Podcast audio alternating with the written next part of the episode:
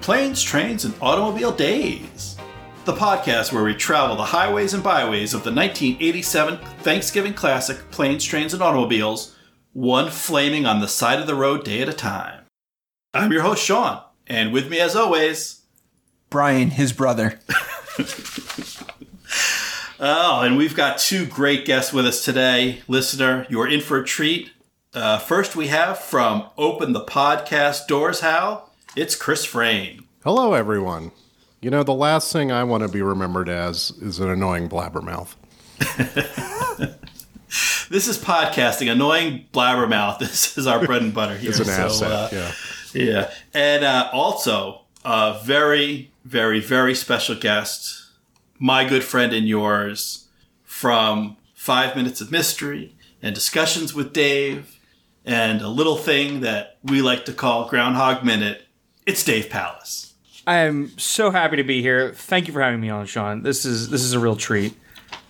Yes, yes, this is this is this is quite a treat. This is a real treat. Um, yeah, so so so welcome welcome back, listeners, and, and welcome Chris and Dave. Uh, we've brought you here to talk about the third and final day of the greatest Thanksgiving movie ever made, Planes, Trains, and Auto- Automobiles. And we are into uh, our our automobiles phase of the movie, and uh, just a quick recap for the folks. If uh, for some reason you're jumping in at day three and you haven't been with us so far, um, what we did is we uh, we all come from the world of movie by minute podcasting. Uh, we took the idea from Pete the Retailer and Comic Book Alex over at Star Wars Minute, where they cover the Star Wars movies one minute at a time, and um, we took a look at it and said, you know what, movies have a lot of minutes. Maybe we could just do it by day. That'd be a lot fewer episodes. So uh, that's what we're doing. We- We've we've we found a movie, Planes, Trains, and Automobiles, just happens to be the greatest Thanksgiving movie ever made, and just happens to happen over the course of three days. And so we are covering it in three episodes. On day number three, we, we pick up. It's actually uh, sort of the, the late afternoon or evening of day two, where we pick up our action. It's uh, we see Neil and Dave drive off, and their luck runs hot and cold, and then maybe just maybe at the end they'll make it back to Chicago. So starting off on on day two, we're we're still kind of as an audience we're recovering from just an avalanche of profanity that uh, our delicate ears have never heard before. But uh, gee, surprisingly, with that lovely bedside manner, Neil did not manage to secure a replacement rental car. Uh, you know, turns out that if you curse out the person working at the desk, they're not going to be too uh, motivated to help you. So he storms out and is just as friendly to the guy working the cab stand. And so I think that brings us to one of the lessons of this movie is, you know, you you're going to make more friends being nice than by cursing people out. Uh, and who's nicer than Del Griffith? No one. Man, I I tell you, do not mess with a St. Louis uh, cab manager. That's right. oh my god. I was like, I was, I was just surprised by the violence, just like the, the punch, the, and also the grin, like the grin that he was going to watch a man's head pop from a car hitting him. Like he was excited for it. Wasn't like, Yeah. oh no, people in broad daylight watched me push a man into oncoming traffic, to and watched him die and smile. Yeah, I mean, so so you know, one of the things we've talked about, and one of the great things of this movie is, you know, the, the setup and the payoff. There's so many things that um, that John Hughes plants in the script that grow and blossom later on. So many things that pay off. Um, this is, you know, this is the one with like the most immediate payoff. We you see that smile, and you're like, wait a second, this guy was so was so upset, was so gruff just 10 seconds ago. Why is he so happy right now? And it makes me wonder, like, has he done this before? Like, how does he know that he can lift a person, uh, you know, boy. by this particular part of their anatomy? Oh, he's done it before. He's done it before. Yeah. Yeah, the physics of the the groin lift uh, I, I on a on a grown man, I, I I don't understand how that could possibly work. I don't want to know how that would work. um, but uh, but yeah, he seems to enjoy it. They uh they mention uh there's two things I notice here. One is they do mention that a cop is there and brought so I'm guessing this man's arrested for assault. Like this man's flat out just arrested. They say there's a, there, the guy there's a police officer there. So I'm hoping a police officer saw him like, oh, you're just going to you're going to jail, man. We're just we're just locking you up. I saw you punch a guy, uh, push him into traffic, grab him by his sexually assault a man. Like you're you're you're out of here. Uh, second thing is, is I remember uh, I see those uh, those uh, those those uh, handles on the door. I know we saw them at work. That's all. Oh, I saw I saw that handle. That's it. That's all. I just saw those door handles. Sorry, it's Oh, those there. Okay. Yeah, yeah. sliding door handles. Yeah. Yeah, and this is a, a, a great old car that kind of reminiscent of the uh, the wagon from uh, The family truckster. National Lampoon's Vacation. Yeah, I, my notes are it's got a family truckster vibe to it. Yeah, yeah, Yeah. the Griswolds. Yeah. the family truckster. So, uh, but so we were on to uh, well, we've we've been off and on many different modes of transportation throughout the movie, but it, it, in terms of our titular vehicles, we're on to our automobile phase of the movie and into uh, the evening of the third day, and uh, Neil is, is driving down the road with with with Del uh, riding shotgun, and this is. Uh, well, so uh, one thing I'll, I'll just pull on, and I'll, I'll you know, the first there'll be some questions. I probably should have warned you as as podcast guests that that you'll be put on the hot seat. Um, but so the first question of the day is: Has this ever happened to you where you throw a cigarette out the car window and it blows back in, or it blows in the the rear window? No, but I remember I remember I had a cold once and I hocked a loogie and it like hit me right back and like on the neck. and I was like, oh, like I feel even more sick now that my own projectile just hit me right back in the face. But I have tried to take a jacket off, and that is hard. Yeah, that's that's another thing. Yeah, so I, I guess I, I kind of jumped ahead too far, but uh, yeah, that's I and it's I think that's a young man's game. When I was younger, I used to be able to like one handed, I could reach behind and mm-hmm. like grab my jacket by the back and pull it over my head, and like in the same movement, get it off of one arm, and then once you at that point, you could just shake it off the other arm and like do that while driving. I don't know if I have the flexibility. Hmm. Yeah, that makes um, my shoulders hurt just thinking yeah. about trying to do that now. I I want to thank you for letting me watch this clip because I will remember next time I don't need to. I need to check. check- I'm just gonna pull into like a Dunkin' Donuts or a Wawa or a, s- or a gas station and just like Yeah. just do the change. Just just pull over to the side. Just do the Yes. change. Just now I'm super anxious that I'm gonna get caught on on a on a knob or a, le- a lever behind the seat and then I'm gonna die now.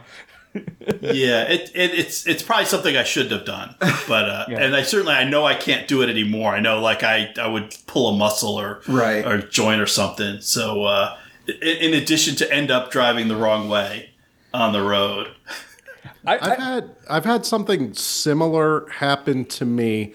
It didn't involve a jacket, however, it did involve um, getting the the uh, floor mat stuck under the like I forget if it was the gas or the brake, and I had to while driving figure out how to pull that out from under, you know, where it was interfering with with I, want to say it was laying on the gas or something like that, and it was actually causing me to speed up. So I had to like keep my eyes on the road and dip down and pull that out. It was probably the most terrifying experience I've ever had driving. Oh, Yeah. Okay. But it, but it's sort of watching this where he's trying to get the jacket off and it's you know stuck on there and he's trying to keep his eyes on the road and then the the result of all that I, I believe is the uh, what does he do like a 720 or a, a, a 980 or something like that Yeah, across something all like those lanes that. of traffic uh, yeah that, it it put me in that same spot of just dread and anxiety from that from what happened to me yeah, I I, uh, I had a water bottle get stuck under my brake once. oh, that that's dangerous. That I that is dangerous. and uh, I, I I'm trying. I think what I did was is I wasn't on a highway. I was on a surface street. So I just I moved into the uh, the- into the sh- into the shoulder off the lane, and I think I was able to like I used I had my right foot like on the brake, but my left foot was doing like a under the pedal sweep. and as soon as I kicked it, I was able to break past the bottle, cut to a stop, put in park, and then just like take the bottle and like you know then like put it in one of the cup holders. Be like. woo, baby. Think I was only going like 30 and had, like no, there's like no Yeah. traffic. But yeah, that's like a moment where you're like, I need a break. I just I need a break, and I can't because there's a water bottle jammed up. Mm. I don't see Del as a smoker, but maybe it's more of an '80s thing. Like I just. Yeah, because he is he is smoking throughout the movie, and they and it's in. Uh, you know, in the hotel, they show him he's using like the beer can as an ashtray next to the bed. They show Yeah. him smoking in restaurants. I mean, it is an '80s thing, but also. it is, but yeah, It- and it's. I don't think he's smoking on the plane, but isn't he like smoking on the bus? Like he's smoking in all Mm-hmm. these places that, like you know, you can't. I mean, you can't smoke anywhere nowadays. Yeah. So Well- it's definitely ages the movie in that respect. I mean, I, I definitely think the reason is maybe it's it's another it's a slight setup of you know of a personal history that we're gonna find out later of why he picked up smoking maybe as like a calming thing to kind of distract Yeah. himself. yeah. yeah. So. uh It's all either, right, it's either. I'm smoking. gonna- It's either, I feel like it's either smoking or liquor, and he chose smoking over it, so he could he could still do his job. 'Cause You Right. could smoke on the job selling selling uh, rings. You can't drink on the job trying to sell shower rings. shower curtain rings. Though, I mean, how sober do you need to be for I mean, the shower curtain rings? but uh, that's good. I'm gonna I'm gonna jump on that and take that as an opportunity to segue to uh, to my second question um, and going on on the reason why Del might have taken up smoking. Um, so could there's sort of there's th- that twist at the end, the revelation about uh, well Del's wife. Um, if you remember, like the first time you saw the movie, did you did you see that coming? Was it a twist? Was it a surprise for for you guys? I mean, honestly, I, I think it was I. No, I mean, yeah, it was definitely a twist. Like I was, you know, I did, I did not see it coming. Even when Steve Martin was figuring it out, I was like, "Well, what's that mean? Does that mean he's a workaholic? Does that mean that like he and his wife fought, or he's like divorced, or like I, I, I mean, I never went to like you know, duh. Yeah, but um, the dark place. Yeah, yeah, but I was thinking is that maybe he, yeah, I thought it was like he was just a, a workaholic, or he, you know, when you say I haven't been home in years, I thought it was like um, we call it like a euphemism or something. yeah. It's just Yeah. a saying. Like oh, I it's, think it's he- been centuries since I've X Y Z, you know that kind of thing. yeah, yeah. So yeah, well, how about you, Chris? What did you think of that? Um so here's uh, my story with this film, which is I only saw it for the first time maybe two or three years ago. Same, same. And I remember back in when it came out, uh, someone telling me, "Oh yeah, that's a really funny movie, but it's really sad at the end." And for some reason, that always stuck with me. And then when I watched it a couple of years ago, I'm, I'm like watching it, and here we go, here we go, and all these different events are, you know, the ha- scenes are happening in the film, and I'm like, yeah, I don't really know where the sadness is coming. And then you know that that scene at the end, which I have a few more notes on, we'll get to it later. But that Sure. that was a gut punch for me. I'm a pretty sentimental guy as it is, and Yeah. I wow, I was. It was one of those like I had to leave the room for a second, and uh, yeah, it, it's uh, I forget what the question was, but yeah, I didn't see it coming um, for sure. Um, Well, yeah, I think the- it's pretty hidden. I think. the, the dead wife. I mean, I, I I'd like to think now, have you know, doing the movie by minutes podcast and kind of getting more into analyzing movies. That uh, hopefully, I, I'd like to think that these days I pay more attention. I might pick up on the the clues throughout the movie, but Right. certainly at the time, I had you know I didn't see it coming at all, and it's uh it's a very it's well it's where the the idea of fourth sixth sense comes from. It's really, you know, this is just kind of the original. That's Shyamalan, just a cheap rip off of John Hughes there. Yeah. not only not only do I see this as a good as a good setup for like the twist in the movie that makes you think, but because I have I have a lot of thoughts about that. Maybe I'll save it till when we get to the actual ending of the film. But um, I think this is probably the best road comedy or, or a road trip kind of film, or at least I can't think of a film before this that did the road trip comedy better. Because like when I was watching this, I was like, you know, this scene reminds me of what they did later in Dumb and Dumber, or what they did in Tommy Boy, and you know where the car is destroyed or they go the wrong way.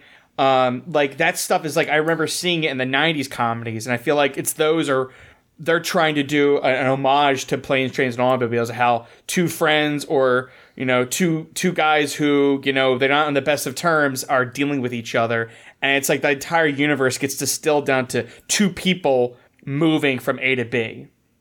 You know, that's essentially the, what the movie is. And then when you have those interesting, like in like uh, like uh, I, I think of the the scene in Tommy Boy when like what is it? David Spade like hits him in the board in the face of the board, and they they go to the restaurant, and then he's got that big welt on his face, and and, Yeah, and, yeah. and, and Chris Farley, which also once again another another great comedian that that sadly we lost.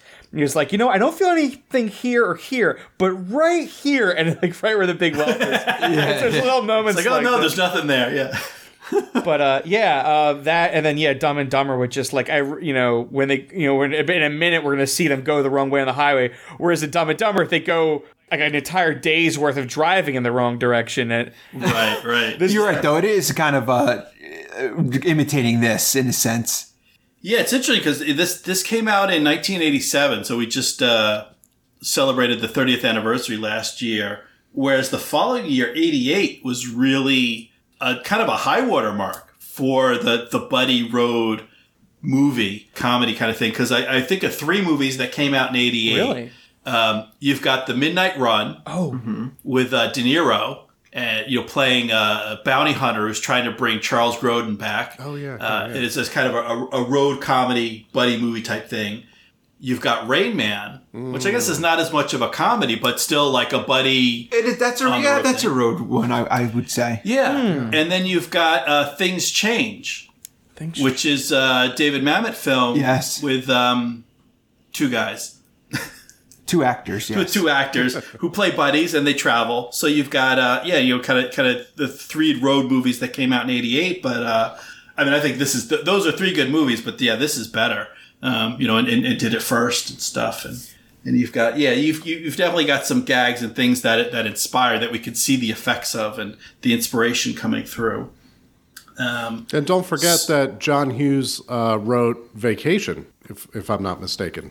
Right, yeah, sort of like the the ultimate Wow. uh, road movie. I mean, that's a, a whole family, not just a Right, buddy movie. right. But yeah, yeah.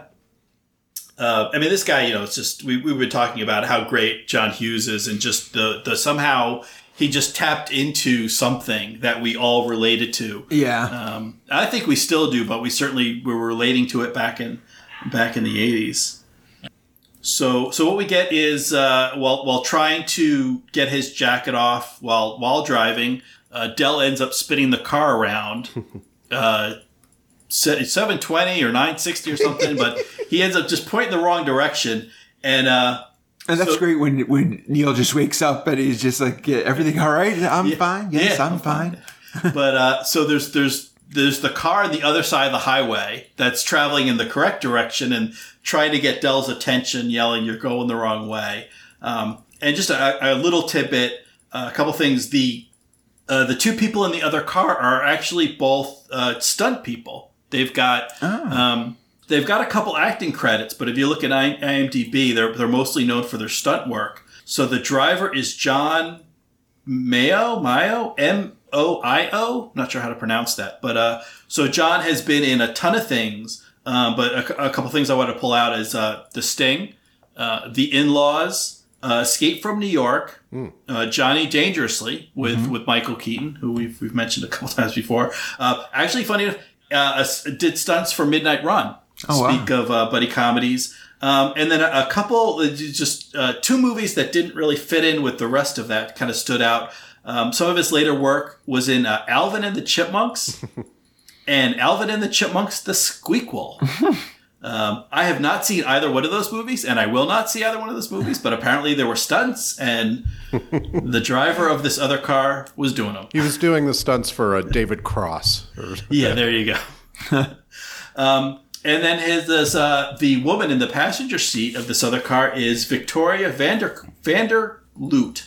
Uh, I think hopefully pronouncing that right. Um, again, a, a long list of, of, of stunts, um, including uh, uh, she has uh, Titanic. So shout out to Titanic Minute. Uh, Airport 79, the Concorde. Uh, shout out to uh, to Airport Minute. And also, uh, you know, I kind of teased this a couple days ago. She was a body double for Jennifer Beals in Flashdance. Oh wow, Ah, yes, yes. Um, at least according to IMDb. she did all the dancing. She did all the dancing. Sure. Sean, I gotta tell you something. Please do. The the the the, the, the guy, the driver, his at, at ten minutes and twenty seven seconds, his he's got the seatbelt on, but a minute later when he's yelling at them more, the seatbelt is now pulled back behind his arm, like he takes the seatbelt off. I don't. It just bugs me now. Oh, you're right. Yeah, the seatbelt's there, and I guess well, you could say like maybe he flipped so he because he, kind of turns and leans out the window. Yeah, he might have. He this might have like. Oh, it looks like it's not even strapped in at that point. It's dangerous. It's kind of just hanging loose on the side. Yeah.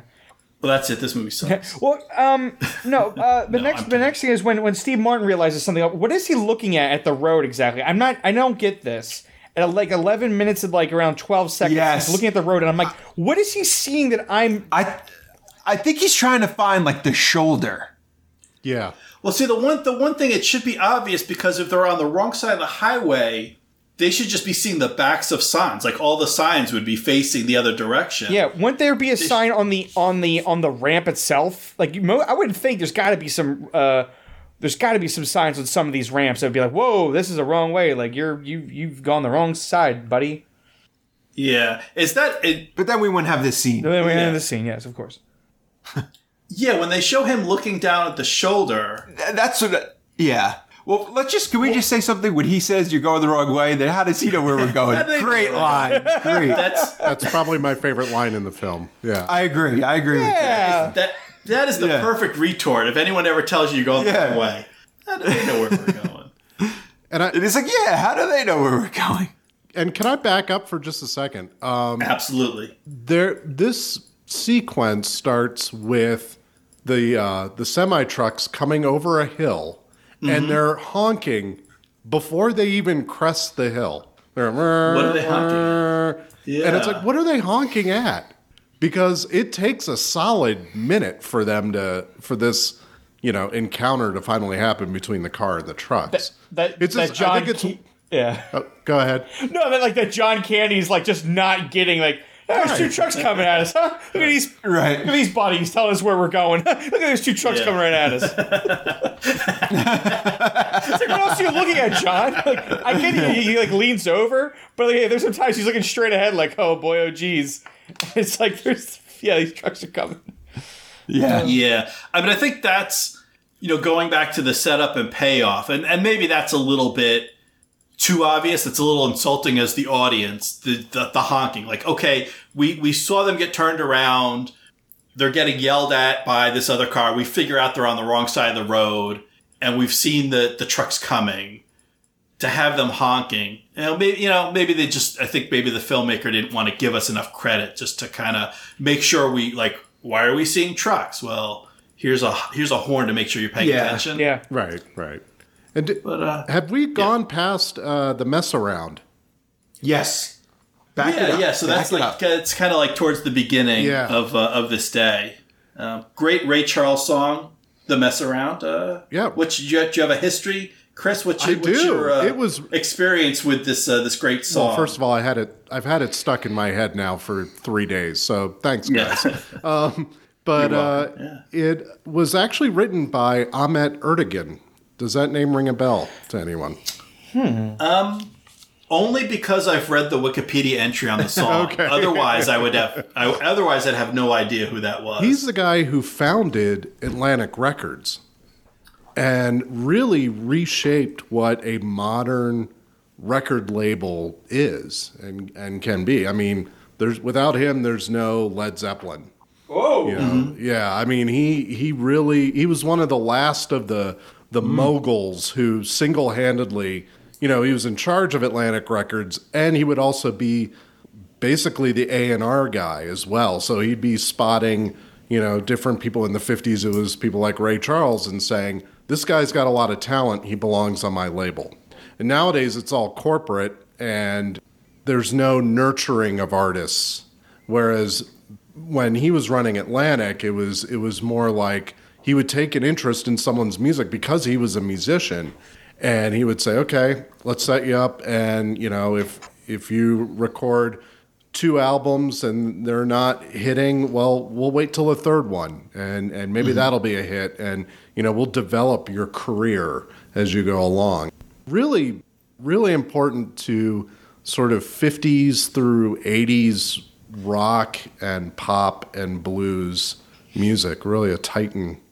Um, so that's my Ahmet Ertegun shout out. Yeah. Oh, yeah. I, I put it all together, but yeah, I, I, I didn't recognize the name, but yeah, Atlantic is yeah really started off big in jazz and blues, but then um, you know through the '60s and '70s broke into you know rock and roll and pop music, and uh, yeah, a lot of what we think of as music uh, kind of went through those doors. So uh, and then of course, Yeah. and then of course, this song was used or an homage. There's two homages for this. One is Oh, yeah, in yeah. um, in Family Guy, the the uh, Return of the Jedi episode, which I believe is called something something Dark Side, right? yeah, Um. there when the uh, ATST is is going through the forest and blasting all the the Ewoks, they then cut to the interior, Yeah, and it's, it's and it's. Uh, Yeah, sort Peter as Del the, uh, and, the- and well, I don't even think it's Peter. I think it's just, it's supposed to be. Oh, is it Del? Yeah, it's, yeah, and they're and he's doing mess around as he's driving the. Uh, They, they look. I get I get them confused. Del and Peter Griffith Yeah, look, yeah. look alike. a lot alike. Maybe well, Del Griffith, Peter Griffith. Yeah, exactly. Related brothers or something. And then also, apparently, this was used in Ted 2, another Seth MacFarlane property. Uh, there was a scene where Ted is driving the car, and he, they reference this scene. Uh, Huh, I don't remember that, but uh, yeah, great, great, great song. And then we see uh, we see the flash of uh, at least in Neil's eyes when Del turns into the devil. yes. Right. And again, considering they had to actually shoot it all, I mean, great, great little. Sorry, I was like, I gotta put this Family Guy clip, and it is funny. I'm sorry, it is. I didn't think get beaten to death by the Ewoks. Yeah. Uh. so I, you know, I, I, I kind of wonder, like, is I think this brings up a question: the scene and, and this vision that mm-hmm. Neil has is is Del the devil? Well, first, they both turn into skeletons, right? Yeah. For Yes. just like three frames of film, Yeah. each one of them is a, is a skeleton. They- they- Right, and, and that's what I'm saying. eyeballs. For considering it's it's a short gag, it's a great touch. Home Alone 2, John Hughes.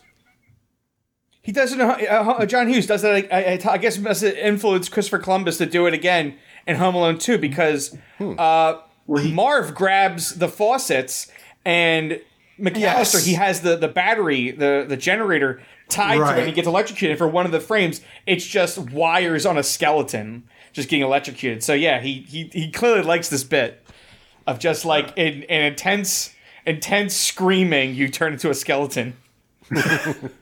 Is this, because he oh, didn't- go ahead. I was just saying, John Hughes didn't direct, but he did. Didn't he write? Well, he wrote. Yeah. Yeah. He wrote them. Yeah. Or yeah. This could be one of those Although things. sometimes he- be- I'm sorry, but this could be one of those things where it's like, oh, Spielberg, he didn't direct it, he produced it. You're like, yeah, but I think he like whispered in the director's ear, like, you got to do this. This is gonna be really good. Yeah. yeah. Yeah. Oh, Spielberg, he the- didn't direct. Uh, I'm sorry, he didn't direct Poltergeist. He totally did. We all know he did. Right, or, Goon- Yeah. or Goonies or Yeah. Gremlins, and it's got Spielberg all over it. Yeah. Yeah. Is- I, I love the the the the Del Griffith skeleton still has the mustache. Right. yeah. He's got the, the Del Griffith hair and the mustache. It still somehow it still looks like him, even though it's only a It does. Is this the only moment of like magical realism, or or like where where we sort of break, it, where it becomes fantastic rather than grounded? Oh, what about when he get when he gets his nuts grabbed and his voice is high? That's like, You don't think that's realistic? I think that Well, I- that's just sort of a gag to me. yeah. All right. That's more of a gag. Okay, I see what you're saying. But th- this seems like what what this really reminds me of is like the large Marge scene in uh, Yes. Pee-wee. Yes. And Pee Wee, Yes. you know, that movie has just tons of magical realism or whatever you want to call it. Um, Yeah. Whereas this is just like one isolated scene. And maybe it just has so much impact because of that, because there are no other moments in the film um, that are this bonkers, for lack of a yeah, better yeah. word. Well, so that's that's the uh, the second t- tie, the second Pee Wee Herman connection that we found. Oh, what was the there's other the one? scene, Oh, there's yeah. the scene on the bus, Right. where uh, the, the, the the the couple sitting across from Del and Neil are making out, and they they, they catch Neil kind of looking over, and the Oh, guy yeah. says, "Take a picture; it'll last longer." Yeah. so, uh, so just everyone is copying this movie. just shows you how great right. it I was gonna say Pee-wee maybe was 86. you could you could add the magical realism to um to to to Neil kind of still waking up. You know, he's still in Yeah, a groggy yeah. state and like, oh, driving. What, what are you talking about? What going the wrong way, huh? And then just like his brain's just like firing all synapses, like there's two trucks, and then now you're gonna die. you know, it's just coming out of that sleep and just yeah, his his his his uh. What do call it? Your subconscious brain is just firing, just Right, showing you everything. Right. So also like during that, you know, during this driving the wrong way scene, there's periodically little whiffs of smoke rising up in the back seat. Just another one of those little Oh, seeds wow. planted Right. that, that that that payoff, you know, eventually comes. And not to mention where he puts his wallet in the in the glove compartment. Yeah. Yeah, Yeah, so there's you know everything, all these little all these little things are just pieces of the puzzle that ultimately come together. Have any of you drawn uh, driven the wrong way Uh, in real life? for for a hot moment, I turn into the to, I turn into the uh, the wrong lane of a um, of a movie theater where it's like the movie theater had like the intro and the uh, it's just, there was no divider really. It was just the right side. Obviously, you would go in, and then the left side of the road you would be coming out of. You know the ramp to from the so like essentially I was coming I took the I took the left turn in and essentially I was on like the just I took it tight The exit. yeah, and so I took it tight, so I'm more on the out outside of the lane. And yeah, then the car came down the hill, and then everyone's like, "Oh shit! Oh god!" And, and, and, and, you know, How do they know where I'm going? yeah, how did- yeah. how did- So that's that's the only time I can remember going, you know, on the wrong side of the road. Thank God it was only for yeah a moment going to the theater, and everyone's going only like 20 miles per hour. Yeah, I don't think I've ever not on a highway. I mean, maybe like a one way street. I probably turned down. Oh yeah, I've done that. Yeah, you're right. I I have done that in the city where I just go, oh, now I'm already halfway down this block. Hopefully, no one's going to come at me. Because you're right. Yeah, the cities, you know, like in Philly, it's like one, Yeah. yeah. the one road goes the one way, then the next road goes. So it's like if you miss the turn, you got to go down two blocks to like come back around on it. Yeah, I've done that. Yeah, kind of short where like I just look, there's no one coming. Rather than you know, rather than drive all the way around the block, if it's just a short little Yeah. kind of jog. Um, how about how about you, Chris? You ever have this I- situation? I, have. Um, so here in Albuquerque, we have a, a really bad drunk driving problem.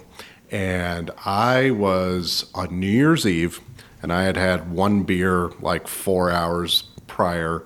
And I was in downtown Albuquerque, and we don't have one way streets except for where I was.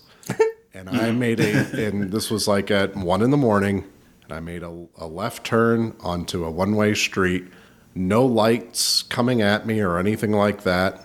And I didn't know it was one way, and I just started driving up up that street the wrong way. And the next thing I know, I look up and I've got two police cars in my rearview mirror, and I went, "Oh, that's interesting." Then I had like- four police cars in my rear. Four, God, And I, yeah, well, this was the drunk driving task force, you know, mm. had for the uh. city had descended on me, and I pulled over, and they all just, you know, swarmed my car, practically pulled open the door, and I and I had just played a gig with my band for you know for New Year's, and I wasn't happy about how that went, so I was a little, little angry about that. And I get out of the. It was I was actually in a pickup truck. Got out of my truck, and they did everything they could to try to get me to like fall over drunk, basically. And um, and I was actually quite sober and quite angry. And then they said, "Do you realize you were driving?" And I was like, "I honestly had no idea, no idea." and they were so convinced they had a drunk on their hands. Um, and so Nope, just a bad driver. yeah, no, and that's exactly what the guy said. He's like, no, he, he took one cop to the other. He's like, no, he's not drunk. He's just a dumb driver or something like that. I forget what he said. And they gave me a court date instead of a ticket or anything. And I went to, and I thought, oh, they're going to throw me in jail, you know, or something really bad's going to happen. And I, and when I went to court, they just said, uh, Mr. Frain, please keep in mind that Albuquerque does indeed have a few one-way streets. Next, it was a waste. yeah. Yeah. oh my God. but uh, I'm I'm very paranoid about since that happened. Yeah, So there's.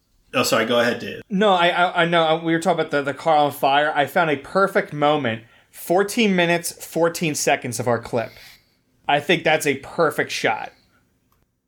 Oh yeah, so it's it's Del and Neil looking back over their shoulder, Yeah. and just the flames behind, and behind the them. Chicago sign. Like Right. that's how far you still have to go. Which is Yeah, Chicago, 102 miles.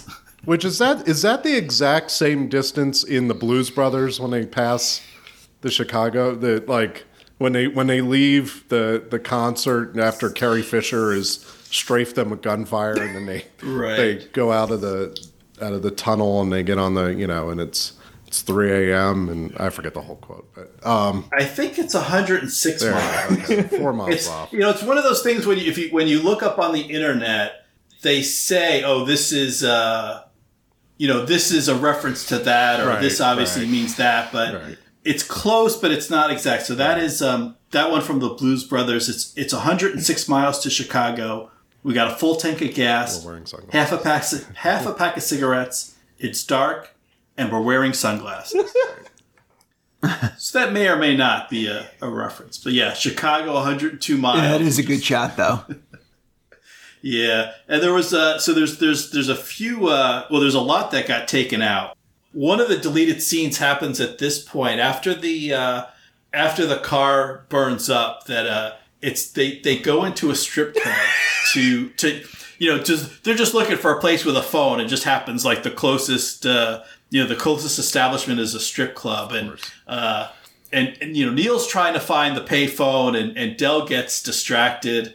Um, I, I kind of you know I, I, it's a shame that scene got cut out, and the uh, there's a there's a featured performer, uh, Deborah Lamb, who was in that scene, and, and it's not you know it's it's not on the, the, the Blu-ray or anything. It's not in the, the deleted scenes there, so uh, we've never seen it. But just looking at uh, looking at her IMDb entry, she's been in. Uh, uh, let's see a few things. I, I haven't seen these, but she's been in something called Strip to Kill, uh, tra- Trashy Ladies Oh my Wrestling, god.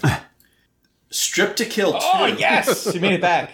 You know the the the squeakle, The squeakle. or, you know, and uh and, and she was even in one episode of Star Trek Enterprise where her part is fire eating alien. Ooh, so she's a real performer. So I'm like really curious, like like so what kind of strip club did they that they step into? I, I really kind of uh, I wish we we got a bit of that deleted scene, but uh but we don't. You know, So that's you you know, let's think about those deleted scenes and like when they say that like there's all this stuff filmed that like we're never gonna see. It always makes me nervous that like you know, uh, remember they said like was it 1920 or something that there was a fire at some studio and they lost like 40 years worth of movies. They just they're just gone. Oh There's just like all these like early ni- uh, 1910s, 1920s, like early films are just they're gone. They're just whatever evidence of them are are gone. And I always worry about like that. There's these old Betamax VHS tapes, reels that are like you know they're full of that nitrate or whatever it is, and they're sitting. And it's like Oh yeah. put them to digital, put it, and then like just have a database safe somewhere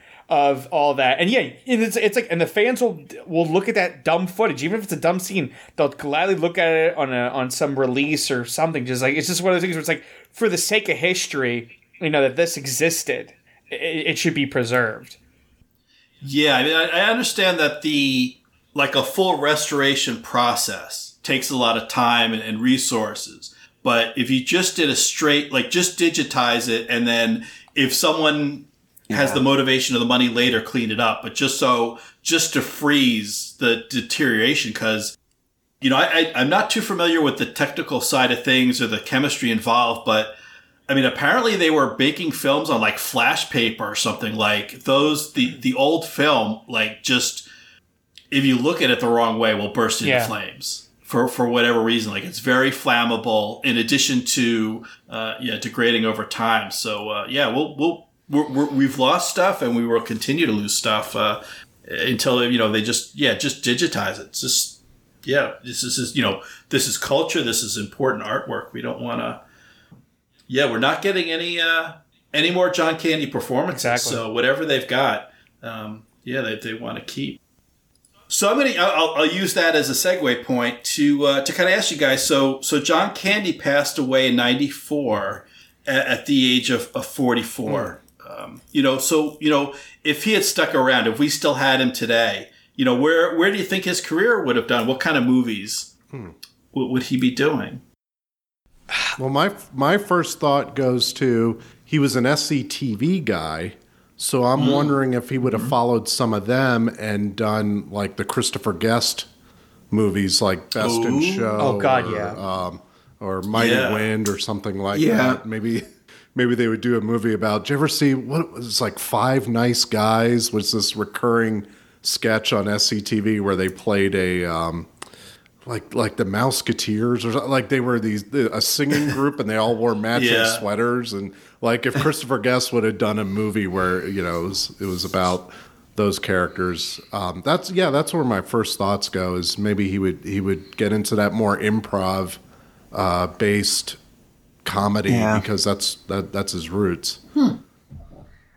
Yeah, I can see that. I, I, I, I always think like I, he would have been great as just some as any character in the Ghostbusters universe, and I, I, I in my mind I just always think of like they could have done like a Ghostbusters three and put him in there, and even if like I know they everyone wanted Bill Murray in and stuff, but I mean even if I just I don't know I just will have him in, and I, I think if and if Bill Murray's still in this universe, this timeline that we make, if he still went to the Paul Thomas Anderson stuff, right? Is that what his name is or? Wes Anderson, not Paul Wes Thomas- Anderson. Wes Anderson, Wes yeah. Anderson. um, the Wes Anderson where it's you know it's it's funny and it's but it's quirky. Oh man, think about think of whatever a character that John Candy would have played in a Wes Anderson film. Yeah, I could have seen him do something like that. God, The Bill Murray route, and yeah, yeah, instead of that, um, uh, who's the really annoying guy? oh, Schwartzman.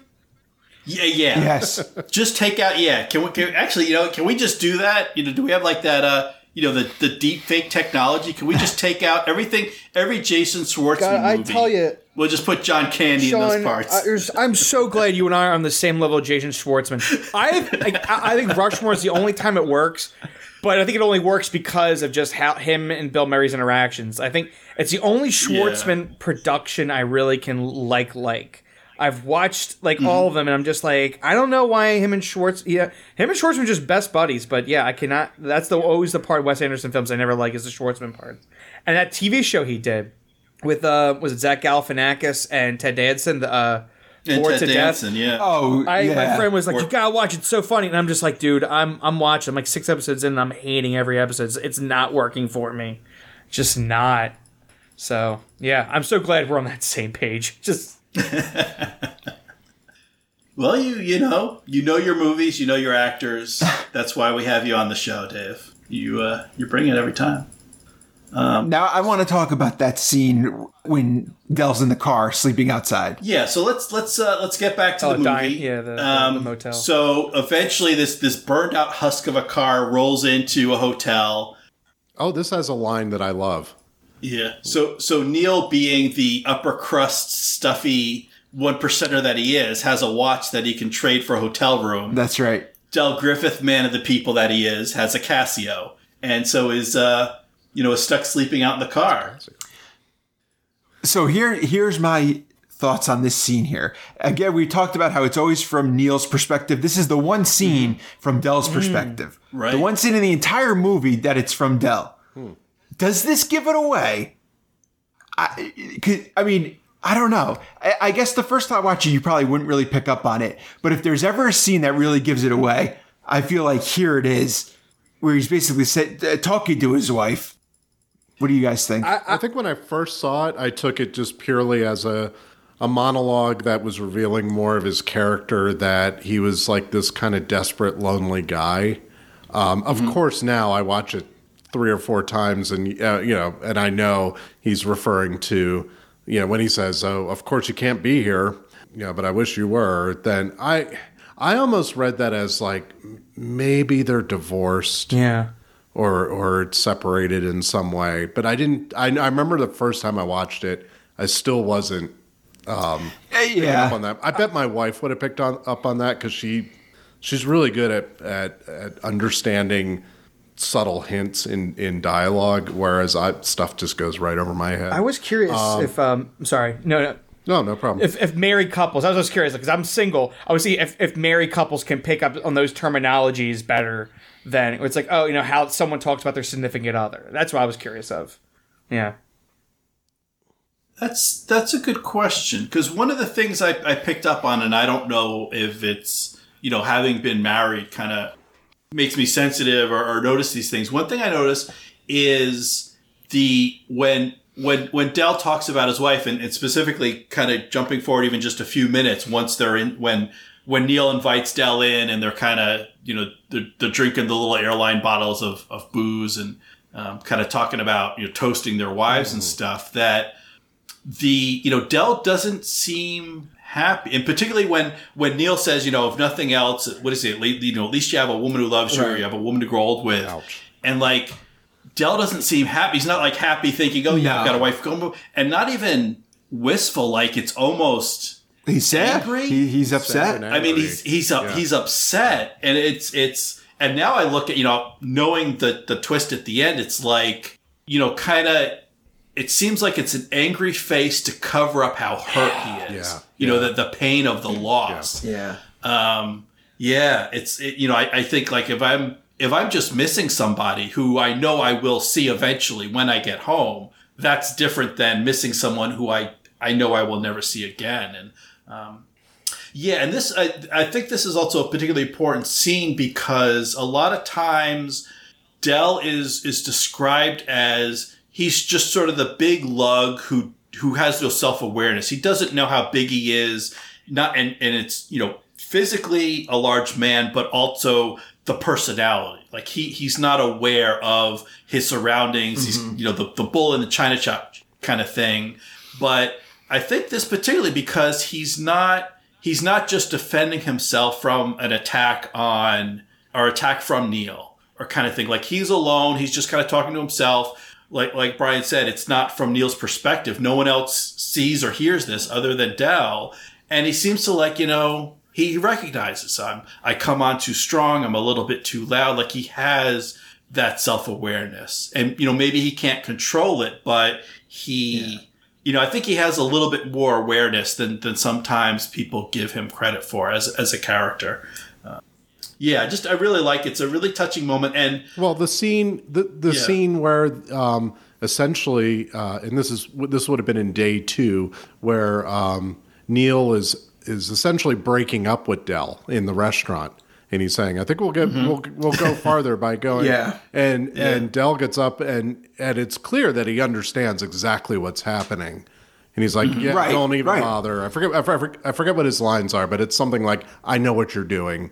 You know, you're breaking up with me." Essentially, uh, Where if he was truly clueless, he would just be like, "Oh, okay, oh yeah, good luck. All right, see ya." You know. I was curious, maybe the being one of the reasons why he is also like holding back the anger is maybe he found out about his wife's passing while he was on the road. Like he hmm. was in a motel and maybe he called hmm. she doesn't answer, he calls someone else and they're like, "Oh, yeah, we've been trying to get a hold of you." Like he calls the office or the office calls him at the motel and they're like, "We need to tell you that like your wife passed." and that could be one of the reasons why either either he's still paying for a house that he doesn't visit or he abandons it but it's just that you know one of the reasons why he's on the road you know? It just he's in that bubble. He can't he doesn't want to escape it of just i'm constantly moving constantly on the road. I don't think about it. And maybe that's what it was. He was in a motel when he heard. And he's like i guess i'm just gonna you know i'll get around yeah i'll get around to uh, coming home you know? He just because I assume he just gets wired money by the office. It's the only thing I can think of. The office wires him some money, you know, for travel, and he just keeps going. Or- And yeah, Yeah. they just have an account. They just pay the credit card. He charges everything or cash Yeah, advance on the road. But see that that that stuff doesn't bother. Like how he gets his money. Like I, I don't really care that much. You know, mean, in a movie like this. Yeah, I mean, that's that's something we talked about. Like we, we thought maybe like it's you know it, it's it's a little bit of denial, like the the constant traveling on the road. Whereas if he went home, he'd have to recognize you know this empty house that used to have my wife in it. Whereas you know it's always there's always the potential like as long as I never go home, she could be there, kind of thing. You know, it's, it's denial. Um, an in, an interesting sort of twist, a, a different sort of movie that uh, that our buddy Robert Black suggested when we talked to him yesterday was uh, we, we, were- we were um, we were hypothesizing. We were talking about like what's in the trunk. Maybe it's the. Jesus, Rob. the hell, man? I mean, so so you know, what do you guys think of that as a, as an alternative? If, if there was like um, How heavy did you it know, like a reshoot of this movie from, from Del's viewpoint, and like you know, at, at night before going to bed, he like opens the trunk and you know gives the wife a kiss goodnight. Gee. I'm not you think of that giving? Rob any any leeway on this. No, I just say like if I'll, how about this? I'll give it some of his wife's possessions, maybe a jewelry, maybe like a handkerchief or something of hers. So he can sniff it and he remembers what his wife smelled like. It has her perfume on or something. I'll give him that. That's in the trunk. That's in a, like in a little velvet pouch or something. In the, I'll give him that. I'm not doing the weird psycho corpse. You know, it's there the whole time. No, I, I and I, I don't I don't think that's Knock what it is off, either, Rob. but it- yeah. But I don't know. I think would that be? And then at the end, when you know, so Neil invites Del in. He's staying over at the house, and like one of the kids sees the trunk and is like, "Daddy, there's a lady in that trunk." And he's like, "Come on, I you know I know this guy. We've we've traveled together. We've slept together. We've been intimate. I know this guy. You you must have seen something else and you made a mistake." And then uh, and then it turns out it's not a woman. It's just a dress in the wig. And then one time Neil walks in and it's it's it's Del dressed up as Marie. Oh boy. I if, if- here's something though. If Maria was alive, di- Uh, uh, okay, if she was alive, yes. would he have her picture out at every hotel like this in a nice eight by ten? It's weird. I I, I travel a little It bit is for my job, and I don't carry a picture of my wife and put it up in the. Yeah, it's it's strange. I would I would Okay, think that would yeah. be strange if I saw someone. I mean, again, watching it, yeah, and watching it the first time, you really, you don't really. I, I- I mean, it just kind of happens. I guess Yeah. I'm trying to think what I remember. To just, yeah, he has this picture, a picture of her. I think that is unusual, and I think yeah, it's, it's the kind of thing. If you're just if you're you know one week a month or every once in a while you're, you're traveling for work, you don't necessarily do that.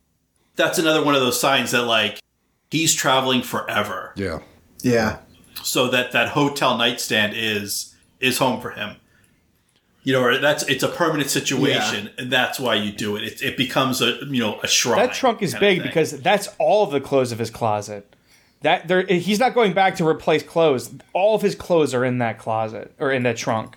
yeah, and his inventory. Yeah. well, so it, yeah. it- and well, and, and so Chris, what do you what do you think about what's what's in that trunk? I okay. So I read online somewhere that it's his own pillows.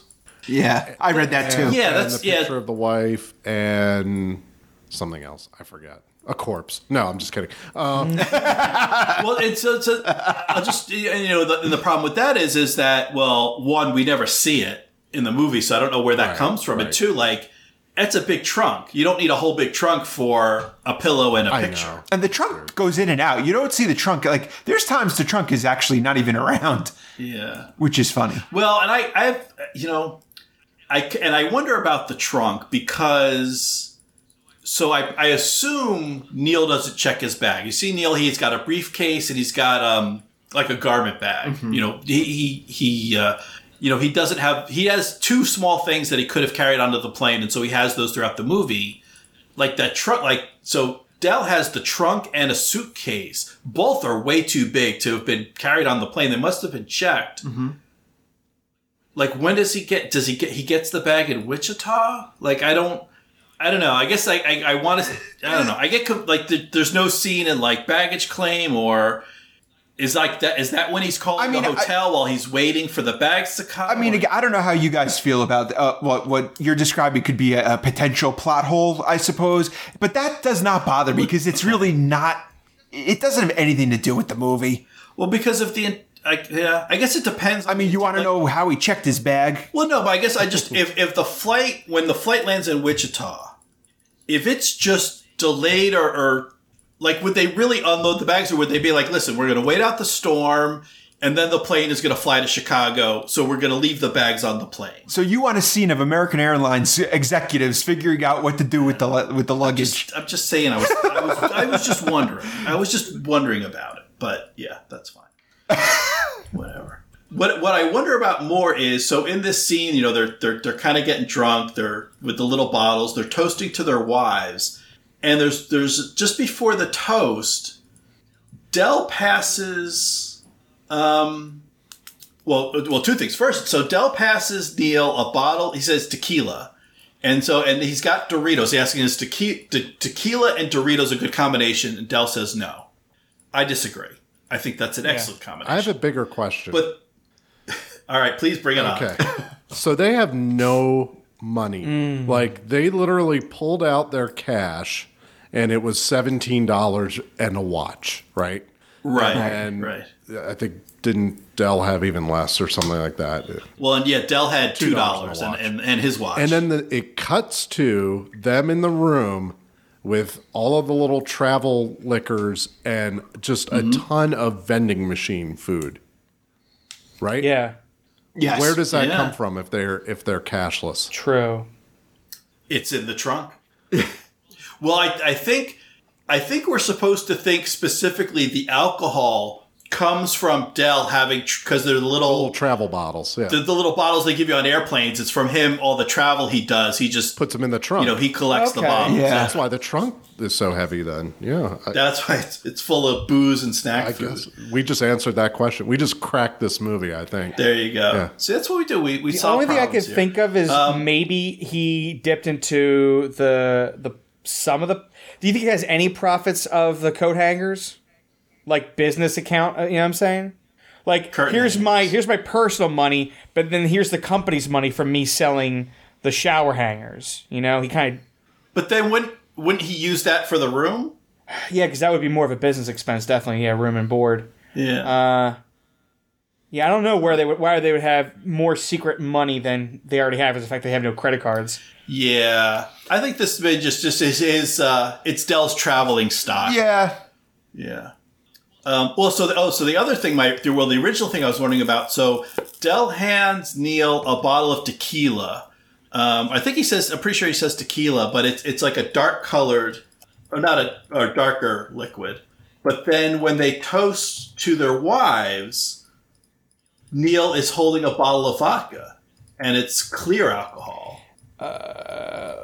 is The answer the answer is So Neil is dead. He's been dead this whole time. Yeah, so if you look at, at 20, like 2350, 2351, after the toast to the wives, um, all of a sudden it's, it's, or maybe it's gin, I think but it's, it's a clear alcohol. It's not the, like the smoky color or the brown the liquid. that he tequila's on the nightstand too, next to the phone. So I just think this is cut. This comes from the Hughes cut. The scene probably went on for like Yeah. another ten minutes. So they probably went Right. through. So he's, yeah. he's already, he just, he drank the tequila and he's on Yeah. the next bottle. Right. And so I think I think Alright. yeah, this comes from a lot of they probably like they let these guys riff a lot more on both booze Mm-hmm. and snacks and other things, and maybe they even discussed it like where maybe they made a joke about all the stuff that he's had stocked up from planes and tr- and you know, the complimentary snacks from planes and trains. And so, but they caught it just to you know keep it tight down, and you know if anything, once again we have another amazing shot of like Del on the far left, and then the picture of his wife on the far right. It's just perfectly framed with like the Roy Orbison Yeah, guy in the top corner too. I guess that's Roy Orbison, right? Like that's uh, uh, uh, um the the painting above the bed. Well, Like I I don't know. Like you guys may know more classic, you know, Western rock. I don't know. Like because this is a this is a Western theme, so. I'm, I'm leaving it up to you guys. I thought I just saw a guy in, with with with with guitar and shades. I go, well, I think Roy Orbison kind of dressed like that. Oh, he's got the glasses. Who's, um, Buddy Holly, maybe or something. It's shades though, Well, I think- Nah. right? Oh, okay. but like Ronnie, Ronnie Milsap, maybe? I was watching this on my phone, so I, I couldn't get the resolution high enough to be able. To.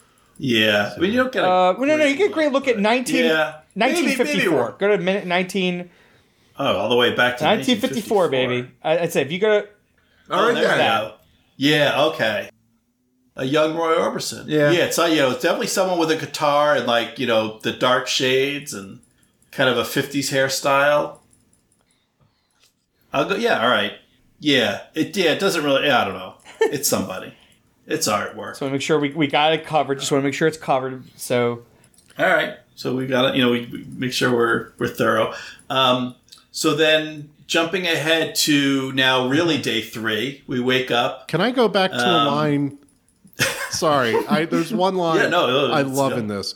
When they pull up to the to the motel, he says, "Hey, don't punch me in the gut you know, without letting me know. That's how who. Oh yeah, you could. That, that's how Houdini That's how died. Houdini died. And I, I just sat there, and I went, "What is he talking about?" So of course, I went down a rabbit hole, and this Mm-hmm. is actually a true story.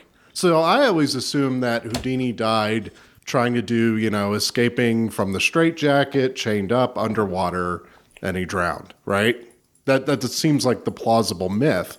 As one does, Yeah. sure. Yeah. And but it, it was actually um, Houdini was uh, performing in Montreal, and he was uh, before he, he did his show, he was just laying on a couch in his dressing room and talking to a bunch of college students. And he said, "Oh yeah, I do this thing in my act where people punch me in the gut, and it doesn't bother me. Come on, punch me in the gut." It- by the way, does anybody know what I'm talking about? Uh, yeah, I know the story. Yeah. This story. Oh, okay.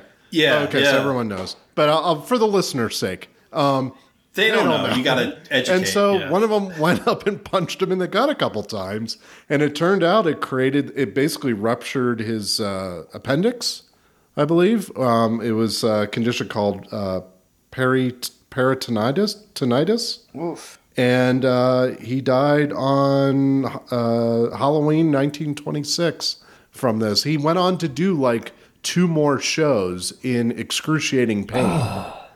and after this happened, um, after he was punched. But it turns out, yeah, if you're laying down and someone punches you, you you um your your muscles, your abdominal muscles won't automatically react to it, and the bi- I guess the force of the punch goes straight into you, into your um you know into your lower abdomen. So it, it was just a funny line that I just I thought it was a throwaway line. And then I went down the, the rabbit hole and looked it up, and I was like, "Oh, okay, that's actually a real thing."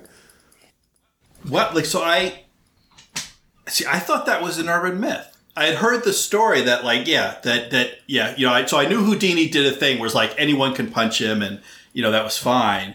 I thought it was an urban myth that like someone punched him and he wasn't ready, and that's what killed That's him. But that's the story I'm reading. Yeah, no, truth is hmm. true story. Truth is stranger than fiction sometimes. So yeah, so he he could have killed him. He, that's that's how John Candy died. right. They're both right. dead. I think from from that Steve- point on in the movie. From that point on, it's like uh, what Mulholland Drive. After this, it's all watched, yeah, dream. for the first time. Yeah.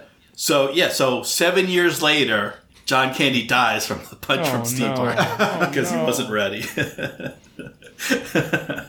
and now Steve Martin travels the country with uh, with John Candy in the Oh, trunk. goodness. Well, so- but then no, that's uh, yeah. So again, I, I had heard the tale. I knew what he was referring to from the line, but I thought it was uh, yeah, I thought it was one of those those urban myths type. And thing, I always but, just uh, assumed he drowned or something, trying to trying to do an escape Yeah. trick. So there we go. now I know not to let people. No, uh, don't. Yeah. punch me. Yeah. Uh, so so the following day, they the, the boys get back on the road. Sorry, the men, uh, Neil and Del, Del and Neil, on the road again in what is left of this vehicle when when they're pulled over by Michael McKean. your friend and mine, Michael McKean, um, who is they don't they don't get into it if you uh, for the eagle-eyed viewer. He is uh, well state state pol- state police state patrol. He's a statey, but it's uh, from Wisconsin. The uh, I don't I don't know if you actually see the name Wisconsin, but if you see the outline of the state on his on his shoulder, on the patch, and on the car um, on the car door, it's Wisconsin. Um, this was originally a much longer scene where he explains. Apparently, they've they've he actually uh, referring back to uh, Dumb and Dumber, where they've overshot Chicago, Right. and they've they've driven past it into God. Wisconsin. but uh, they, you know they they cut that bit out and they shortened it. Though it's interesting, he is still Michael McKean's like the fourth listed actor, like Fourth bill. behind uh, you know fourth build. Yeah, thanks um, for this one scene that's like two or three minutes. yeah. Um, that was know, originally longer. Michael McKean, of course, uh, starred as David St. Hubbins in This Is Spinal Tap, Mm-hmm. which you can hear all about on my podcast, This Is Spinal Tap, with uh, my co host Heidi Yeah. Bennett at spinaltapminute.com. Got to get the plugs in. I think this is, you know, I don't, I don't have a ton for this scene. It just, you know, It's funny. just just great acting. Everyone it shows you what comedy can be when everyone plays their role straight. Michael McKean is, I'm a statey. I've just pulled over this nightmare of a vehicle, and you know, and I've got to deal with this. John Candy is, I'm just a guy trying to drive my buddy, get him home for Thanksgiving. You know, they they just do what people would naturally do in that situation, and then the comedy arises. There's no silly side effects. There's no whatever. You know, just the, the honesty of the situation makes it Yeah, makes that- it so that- I think that's I think it's one of my favorite, just kind of overlining bits about like the Ghostbusters movies, where it's just like, think about it, they're wearing they're exterminators of ghosts, like, and and and of that, it's just funny, like, yeah. that's it, like that's what's the joke? That's the joke, like it, they're they wear they wear these funny packs and they bust ghosts, and they- and and they you know it's not silly, like. It, and then Winston comes along and he's like, "You guys steady pay? Yeah, okay. I- It's, it's yeah, it's. I, t- I, I, I always see Michael McKean, but I don't think I've ever really appreciated him until recently with Better Call Saul. And I was Until- like, yeah. Yep, yep. God, I was like, Yeah. I think he because yeah. there's just so much of him, and and Yeah. and it he is playing. He doesn't play comedy at all in Better Call Saul, and it's just this dramatic actor of him playing that older brother who's just disappointed and angry at Jimmy so much at Bob Odenkirk, and yeah, just um, man, just and then you go back and you watch him and you're just like, wow, like he's been good so long. He's always been good. It's just it's, it took me like you know a decade or so to realize it. Yeah. And then, um, so we follow that up with we so the Del's pleas for leniency and holiday spirit do not sway this good officer, and so we cut to a tow truck towing the, the, the you know the, the still smoldering wreck of this car past a courthouse, which might look familiar. Ah, we did it! I could not believe it. Last night, This blew last my mind. night, yeah. both me and Sean realized it. We didn't know this for years. about the same time, I'm like, I'm I am freaking out, and I'm like, I'm I'm I'm texting Dave, just be like, you know, I'm about to blow your mind. At the same time, Dave's calling me saying, Yeah, I'm I about was to like, blow holy your shit, holy mind. shit, holy shit, holy shit. It's just like, and, and I don't say why. I'm like, oh, he's got to know, right? And I, it's all set up. Like he he purposely gave me these these this point in the movie. Ah, we're both gonna find it, talk about it, and then you're coming back at me like, whoa! And so it's like us both realizing it. What a treat! What a damn treat! Yeah, so this uh, this is the courthouse, and you can see. Uh, so I have it stopped in, in the way we have the way I cut up the movie. It's at uh, 29 minutes and seven seconds. We get we actually see the tow truck with the the burned out car. Um, you see the courthouse, and next to it is the jail. Um, what was previously the jail of Woodstock, Illinois, is uh, is it still a crepe restaurant or is it the? Um, I probably should ask Rob what it is because or it didn't it was became a Mexican. No, I- the Mexican restaurant or no, the diner became Yes. the Mexican restaurant. But the, so the the scenes, so the the courthouse uh, plays the part of the Pennsylvania hotel. no, no, no, no, no, no, no, no, no, no, no, no. It's the opera house. The opera house plays the the hotel. Courthouse is always the courthouse, but the opera house plays the hotel. Oh, the opera house is the hotel, but the jail plays the bar. The jail. I. Oh no, no. I don't. When know. we see, you know, like so Maybe you guys should say what movie you're talking about. Third base. they know we're, we're, we're talking about Groundhog. Okay, just to let the listeners know. The 1993 Bill It's just- Murray all right. It's just McDowell. me and Sean jerking Classic. each other off. We're just Yeah. jerking each other off. Yeah. It's great. Oh, you still here? I mean, you guys I never knew- once said what movie gonna it's from. Too. It's like it's just everyone just aggravated. Okay. See, I No. So the, the, the so that the lighter building on the right of the screen was the jail. It became a restaurant, and the restaurant, the bar scene. So like, well, first when when when Phil gets arrested, they actually had to move the tables out of the restaurant to make it look like a jail again to show him when he gets arrested early on. But later, when they're doing the um, like Sweet Ruth with a twist, Right? that that bar is in what used to be the jail that's attached to this courthouse. So wait, but it's still a courthouse? No, no, no, no, no, no, no, no, no. What I'm trying to say is, the building exterior is the- still the. the courthouse is now an no, opera house. no! Don't do this. You're going to confuse the audience. I'm let, let, let me walk them through it, okay?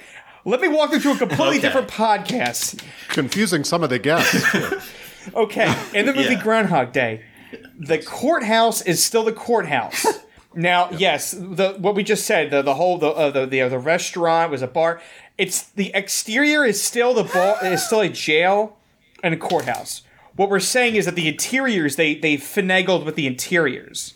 And the whole part about the bar is the courthouse. Yeah, yeah, yeah, yeah. The bar itself is supposed to be the hotel bar. There is no real hotel bar because the hotel isn't real. The hotel is actually the opera house of the town.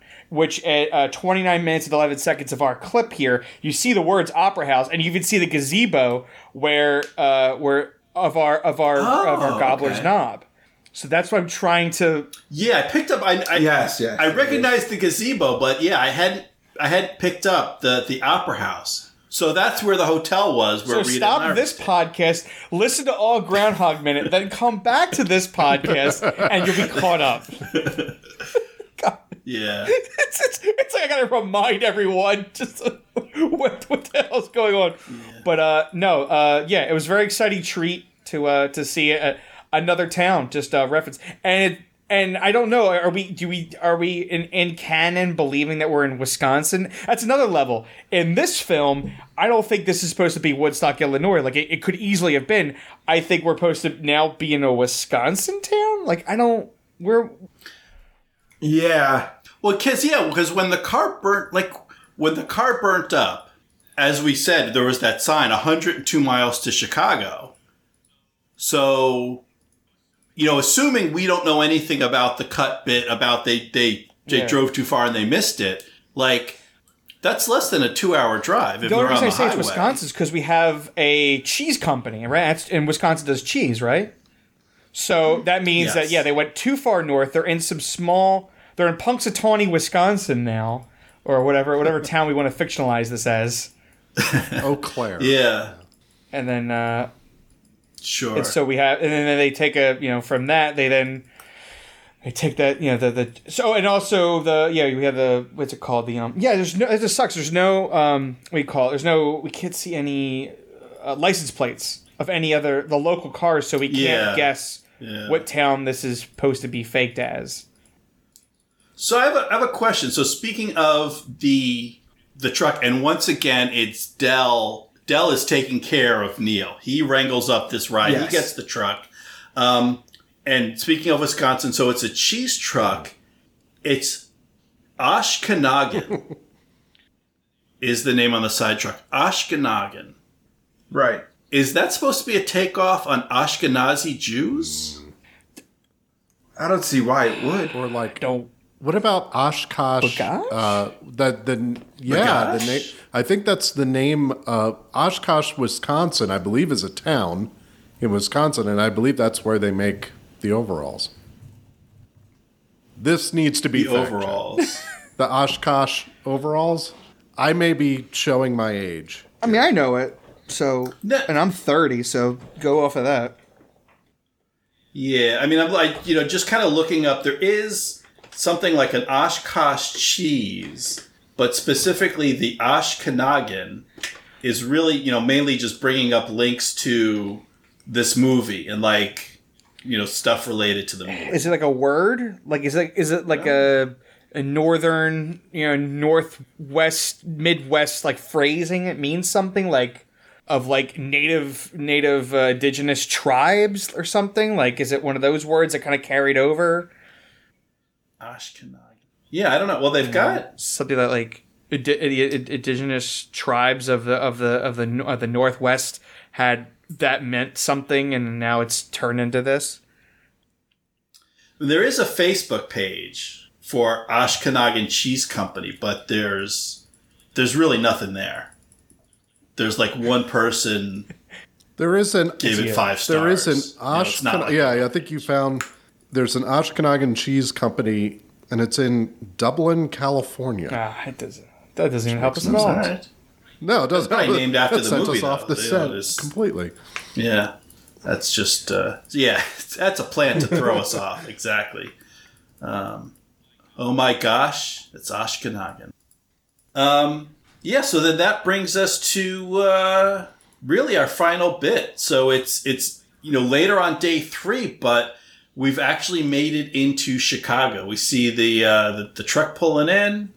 We see Neil and uh, and Del at the train station. We see we see Neil getting wistful, kind of reminiscing, thinking Yeah. about the travels, the the water under the bridge, over the bridge, through the bridge. Um, he's been through a lot. I mean, you can tell he's he's he's sad to see him go, and he's he was happy about his time here. Where I think with the train going back a day, he was just ready to get rid of him. Yeah. yeah, Neil, you mean yeah? Uh, Neil, yeah. And this is going to be my catchphrase for the podcast, but do you mind if I go back just just a minute here? Um, did anyone notice Del has a black eye when he's Yes. when he's driving the Oh. the the, the Yeah, he's got a black driving the eye. truck, but when he when he when they pull up in the Ashkenaz when he truck, when he hops out of the truck, he's got a black eye. I've always wondered about that. he doesn't afterwards, or Yeah. there there's some deleted scenage there for sure. Holy shit. Where uh, Yeah, back up thirty seconds, uh, ten seconds. uh, yeah. Yeah, here you go. Here you go. What the? Oh, he's got a shiner. Yeah, This is it. This is the Hughes cut. The Hughes cut has, unless Yeah. what maybe the fight went differently. yeah. Oh, and you see it What even if, what if better. there was a different fight scene where it was a it was an eye punch rather than a gut punch? Here it's really bad, and this right right here where we're watching. Oh, you think Neil? there, right there. Oh, oh, wow. Yeah, at uh, twenty nine forty one. Yeah, you definitely see. Uh, that, yeah, there must have been another fight scene between Which Neil makes- and Del that got cut because then, and then later on it's just gone. Which makes it even weirder if like uh yeah, like like like if Neil hit him again, you'd be like, Neil, stop being so violent. what if he got in a fight with Michael McKean? That he be Not the actor, but the character. the same trooper would lock yeah. his butt up for the holiday. Yeah. So so now that you know that state trooper is that you know his body's frozen in the back of that truck, Right. or maybe like the maybe that's how he got you know he like meets this trucker and he's like oh can you know you're oh you're headed to Chicago can you give me my friend a ride and he's like you gotta fight me for it you know it's like a Fight Club situation. I mean, that- I I read that Hughes shot over six hundred thousand feet of film. Yeah, I, I, didn't, I don't remember a number, but I, a couple different people say like this is the most film that they've shot on Yeah. any movie they've worked on. Um, yeah, apparently Hughes just likes to let it run, and this is back in the day where it's not video; Yeah. it's actual film that has to Yeah. be developed and, and everything. So uh, yeah, that that adds up.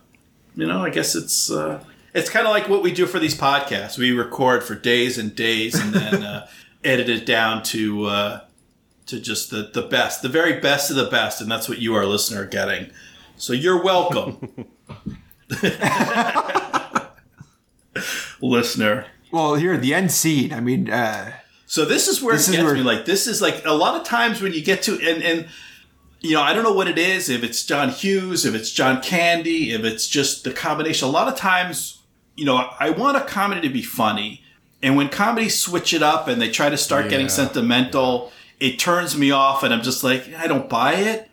But so do you not like any of the Judd Apatow movies? yeah, they're they're all right. Because that's kind of the good. balance of Yeah, comedy versus. But like this, it's because like you know, I feel like we've been along with those characters and the evolution. You know, the escalation kind of went. It didn't start at ten. It started at a one, and Mm-hmm. then it was three, and you know, it slowly ramped up the tension, and everything. It brought me along in a natural way. I bought it, and so I get to the end, and I'm like. You know, it's it's like real life. Sometimes you're kidding around and you're having fun, and then sometimes you're not kidding around. You're not laughing it you know it doesn't feel like a comedy that's trying to be something else. It feels like you know something kind of real that's just different situations have different tones. I don't know what do you what do you guys think? Are you how do you feel about this you know the way it's heading the way this ending happens? I think it's I think it's perfect. I mean, uh, it's it's got some drama to it throughout the whole time. I mean, it's not out of left field that they're right yeah there, there are touches as we go along. Yeah and and like you know you were you were saying chris i i get a little verklempt it was a term you know you know it's part of the movie um you know with with you know neil thinking about del and, and neil thinking It's about right here. yeah oh the look on john candy's face when uh One thirty is it? Minute thirty in. yeah like 135 no let's see where Wait, are it's- we in the next part already? Well, you didn't. You didn't bring up the painting. Yeah, so jumping into like the final bit, yeah, like The the painting of Chicago. this is not a real image. Oh yeah, that's that's. it's Oh yeah. horrible. Oh, I thought. Yeah, I mean that's kind of yeah. That looks. I was Pretty trying bad. to figure. I was trying to figure like. it? It looks. I don't know. What does No, I- Chicago look like? No. Yeah, it was looks like a kinda map curious, painting. Like why they couldn't pull it off? Like, does Chicago? We can't get a. We can't get an aerial shot of Chicago. Like, Well, it's probably the Yeah, the here, right that- here. The the interstate that they had a permit to shoot on was probably going to Buffalo or something like that. So it's like Yeah, this So it's like- yeah, they probably were never actually in Chicago. But uh, you know, regarding this scene, it I'll tell you what works for me. When Steve Martin says I, I, I forget what he's reacting to, but he says a line about basically what they've been through, and he says, "Yeah, I'm a little wiser now too." That, Yes, that is yes. such a great little line and a, and a great delivery that to me conveys sums up the character development for him. That like being with this guy that is let's face it, he's socioeconomically his inferior, right? Because he's this big time marketing guy who, you know, dresses nicely and everything. And now he's realizing, hey, you know, I can reach out to other human beings and share something real, and, and that makes me, you know, a little better. Um, I, I really love that line. Um, and then I I do that that twist, and it's eleven words, which is uh, I don't have a home. Uh, was it Marie, right? Or uh, she died eight years ago. It, it's it's such a great gut punch twist. It makes everything makes sense, and and and I love that you know he turned around and went and and you know found him at the station. What I hate is the montage. I that music, which by the Oh, it's great. I, I wrote the line. Um, this music sounds like a major key version of "In the Air Tonight" by Phil Collins. Ooh, it's I, th- I think I think the music I got I love that music I I, I got to be honest I really think that that's a great uh, whatever we want to call it, score sample score whatever it is Okay, fair enough. I do like it but I, I understand where you're coming And from I, I just there's something, and I I just don't know if maybe in the '80s. 80s Chris Frain would have been watching this and going, "Oh, that's really sad," or you know, meaningful. But 2018, Chris Frain watches it and goes, "Oh my God, is this a spoof of an 80s movie where he's having the the flashbacks with the music and at one point Del, I forget what Del says but he says something and it echoes echoes echoes and I thought all I could think of Yeah, was Homer Homer. Simpson in the back yeah. of the car there's there's an episode of Simpsons where Marge is driving off I think they've had like a really big fight Homer and Marge and Homer's like I love you I love you I love you. just remember but that but but that montage is the whole that's the crux of the whole scene that's how he figures it all out okay, here's my thought experiment. Picture he he he leaves on the train, and you and you see Uh-huh. Steve Martin looking wistful, but no flashbacks, right? And he's just looking. Okay. out the window, and he's like, uh, and you maybe you even see that emotional change come over his face of like, I'm so close to home, but something's wrong, A- and then it Okay. cuts to the train showing up at the station and uh, resumes with him walking in and going, "Del, why are you here? You know, why are you still here?" And then and then just resume the rest of the movie from that point. I think that would have conveyed enough that he put it together that something's wrong with Del without it being this like I, that. The, it's the flashbacks. I, I just they're so on the nose, or or there's something wrong with me. I don't know, may I? but it, the, yes. Okay.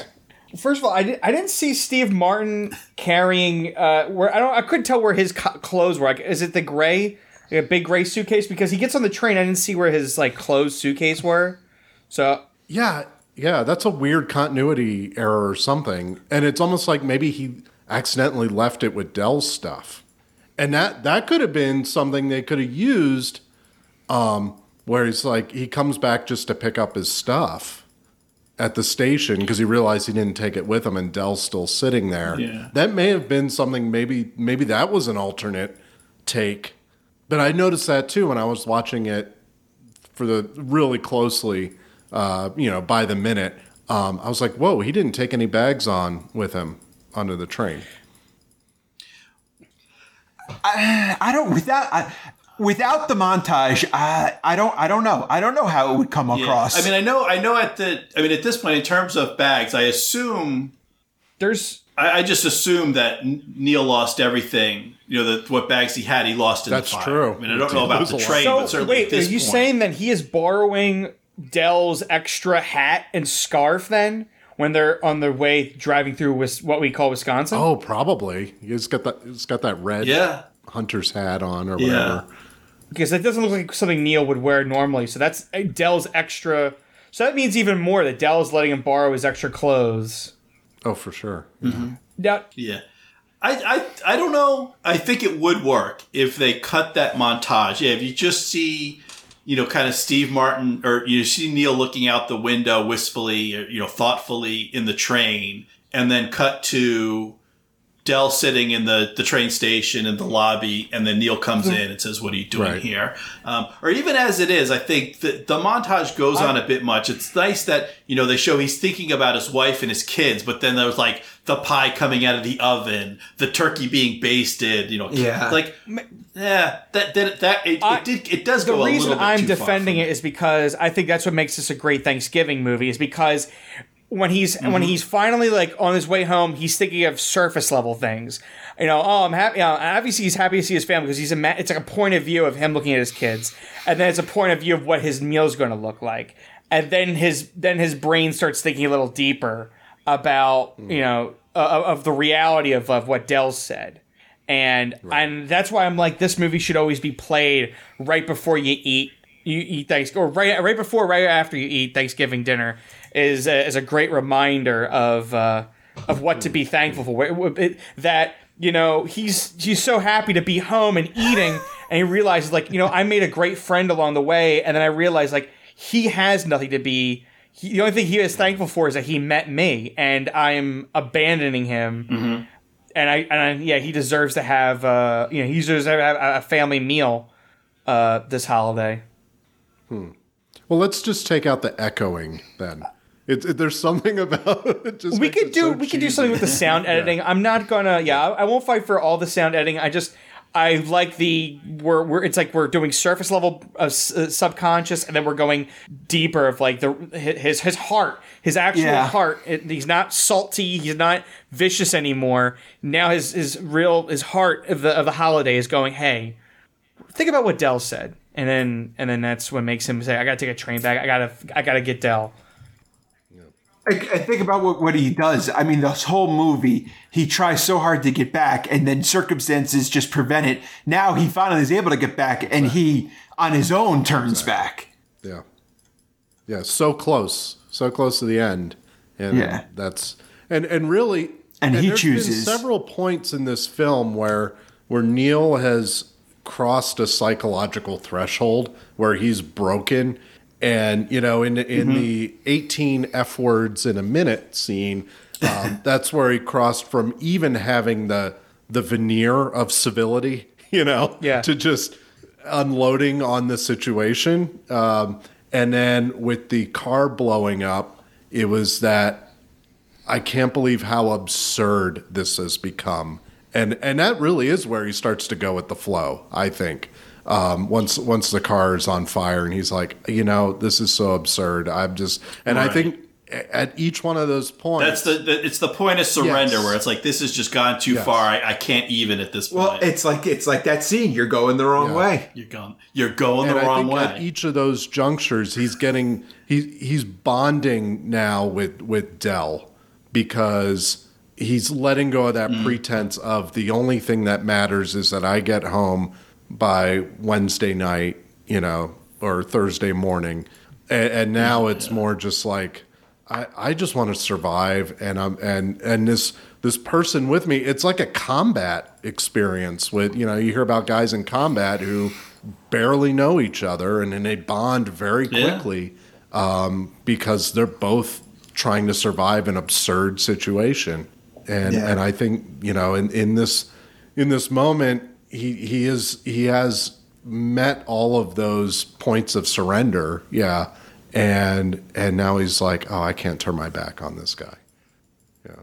and then yeah, it, in our clip, our four minutes and twenty five second clip here, just him like he kind of he knew something was wrong, and then that's like the the the shame and also the yep, I thought something was off, of just realizing that yeah, Del has Yeah. nowhere to go, and then now Del's going somewhere else Right. alone just to escape the holiday. I guess I'm just of the opinion that I think Steve Martin, as an actor, could, could carry that off with just a look on his face Yeah. rather than wa- rather yeah, than having a montage about it. Once again, the Hughes cut could have had it too. We, you know, they could have filmed it like ten different ways of him Yeah. realizing it, and the, the maybe the studio went, "Oh, we like the montage." yeah, yeah. Yeah, that yeah maybe a, Yeah. a studio thing. Um, now I want to I want to jump ahead a little bit. So when they actually get home, when Neil's coming in and the daughter opens the door, Daddy, Neil opens the door. He kneels down to hug his daughter, and the older son behind him. What the heck is that kid wearing? What kind of demented person? He's like uh, is that uh, is that a knicker? Like he's he's wearing shorts to the knee. He's got a bow tie with suspenders, and he's got you know socks pulled up, socks up to the knee, pants that only go down to the knee. Is this kid from like Oliver Twist? Like who dresses a child like that in you know even the 1980s? I mean, I know this is we're talking 30 years ago, but come on, we're not talking 300 years ago. It's the it's the Norman Rockwell style of Yeah. dressing for a holiday. I mean, they're specifically dressing their kids anachronistically, if if that's a word. Um, and and just because they can, because all the adults are dressed like they're normal dressed like people. normal people. One of the things though that you'll notice in this scene and anything that's portraying people at the holidays, particularly upper middle class people, is they'll never have like branded clothing on. It's always very tasteful. Again, it'll be something that's like there's that Um, we're, we're starting to realize now that like all our ideas of what Christmas are were actually created in like the 1880s. Mm-hmm. You know that, that there was a specific mm-hmm. branding that was done to sell Americans on Christmas, and it all draws from from that the imagery of that time. And I think that's just a visual thing. Like if the kid had on a Nike track jacket, it wouldn't have that same like oh it's thanksgiving whereas chances are if i you know if i go home for thanksgiving there'll be a kid wearing a nike track jacket so Yeah, this this is this is a little I mean, more it could timeless. be, you know, it could be like a going Bears route. Or Bears jersey or something. right, you know, it could right. be like, you know, like like the kid in uh, Princess Bride or something. You know, it could be wearing something like that. Like it, it doesn't have to be like knickers and a bow tie. Come on, How, how about how about this, Sean? What if I what if I bring this I up? just, so I'm just saying. we have we. I like I, lo- first like of all I love them marching straight up the street with the. I think that's a beautiful shot. And when we get to right hmm. before they open the door, we have the shot, and I think it's amazing to kind of look in the windows of the house as kind of a foreshadow of how nice his house is. How you can see in the left windows we have n- the nice lamps, the nice the nice curtains and blinds in the couch. On the right we have a china set in the in on the shelf and display, and it really just shows you how beautiful his house is and how on display it is. Um, yeah, Right. I mean, it's And- a big house. and like I think uh, the one thing I get the vibe of watching is like this is the de- this is the same neighborhood as Home Alone. Like, and I don't even mean like oh and uncle buck And uncle yeah, and I don't even mean like and Yeah. ferris bueller I don't even mean like um I mean like in universe. Like I mean like around this corner Yeah, yeah. is Yeah, the oh, yes, McAllister yes. house. It's somewhere out there in Western Pennsylvania is the Polka King. Like this is in universe totally. oh yeah oh, yeah. it absolutely. looks No like doubt, no uncle doubt. buck and in fact the movie ends uh, with john candy doing that that tight-lipped grin in the doorway there just like uncle buck it's it's sort of the the john the late era john hughes-averse Um, Yes. this house is is firmly part of that Uh, so we're kind of getting towards the end. So I want to know: is it just me, or is like Neil's wife super creepy in this bit? Like, Yeah. like before when he was so many notes about that when he like when he called home in the first day and they're talking like she's normal, but maybe it's because she doesn't speak and maybe she's just not as good an actress as you know with the face as uh you know you know as Steve Martin and John Candy are, but like I don't know, she seems really creepy to me. Yeah. Like, why is she like? Is she crying out of joy in that shot? I would I would think it would it would be joy, but I mean, I don't know, because she should just just say, "Oh, I'm so glad." Like, just say something. Because let's Just be honest speak. here, and I talked about this back in day one. Yeah. Wh- What what are we really talking about? Okay, he's got to make it back for Thanksgiving. I mean, he's not like in a hospital somewhere. They're just a little little Right, sidetracked right now. Right. Well, and it is it, it's it's it's a completely artificial construct where it's you know this isn't like there's a bomb going off Yeah. or like we need your kidney. He's for a not in the military. Like, oh, am I going to make it back for Yeah, Thanksgiving? He's what just- happens if he doesn't get home till Friday? Oh, you miss Thanksgiving. Not for this one. No, you're right. She and she seems kind of plain. Is that the word I'm looking for? Like I don't know. You're right that that she is so silent, and it, I mean he couldn't call her. He wanted to call her, but he couldn't because he didn't have the coins for the phone. Yeah. So and there's that shot of her that we saw earlier where she was in bed looking. I'm guessing at the phone or something, and sad and quiet. So yeah, it's like if was she not expecting him at all to come back? Like did they think he was dead? Like I don't. Yeah. Again, he's, he's not coming back from war. He's Right. Well, that's what I'm saying. Yeah. Okay, so her reaction, and, and I'm sure you talked about this in in days one and two, but her reaction to when they when she does get to talk to him is so strange because she almost seems annoyed with him, and it's it's not even. I I read it not as not as concern, but almost annoyance. Like, oh, you're pulling this again. You're not coming home for Thanksgiving or something. I I mentioned that. I actually mentioned that he was having problems at the house. But still, like, hmm. I mean, my wife travels a lot for her work, and if, if I get a call from her, it doesn't matter if it's a holiday. Or, now, this might be different because we don't have kids, but if she calls me and says, "Oh, my flight got delayed in Dallas," you know, I'm not, and and this happens a lot, by the way, and I'm not like, "Oh, here we go again." You know, I'm not, I'm not, I'm not angry. I'm just Yeah. like, okay, cool. Well, Yeah. whenever I see you, I see you. It's not, you know, not a big Yeah. deal. Now, granted, there, You- You're, you're sympathetic to her situation, And- not.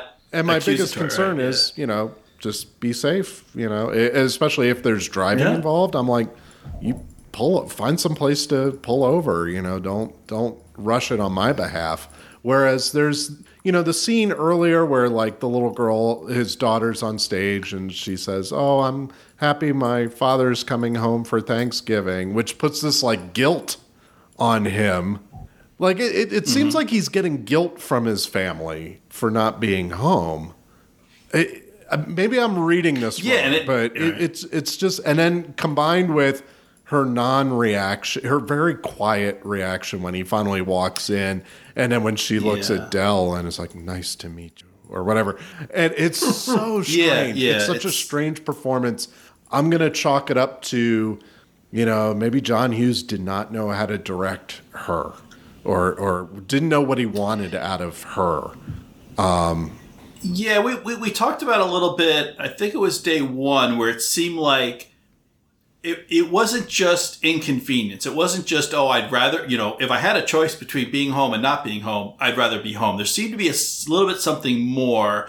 And we were wondering if, you know, maybe it's Neil just, you know, he's missed a lot of the big events. And I, and I think that the scene you mentioned, Chris, about the, you know, the, the Thanksgiving play or whatever at school where, you know, that she mentions, oh, I'm thankful my daddy's coming home. They're like, he spends too much time on the road and he's late, you know, he misses a lot of things. Like he says he's going to be there and then he ends up missing it. And like he's really trying to change. So this isn't a one time thing of, oh, you know, hey, it snowed. It's not his fault that the flight got, Yeah. you know, um, rerouted. It's you know this is just one more thing in a chain of he. There's always a delay. There's always something else going on, and he's he's trying to show that he's changed, and that's why it's so that doesn't imperative really- that he make It- it, home. It's like we have to put that together.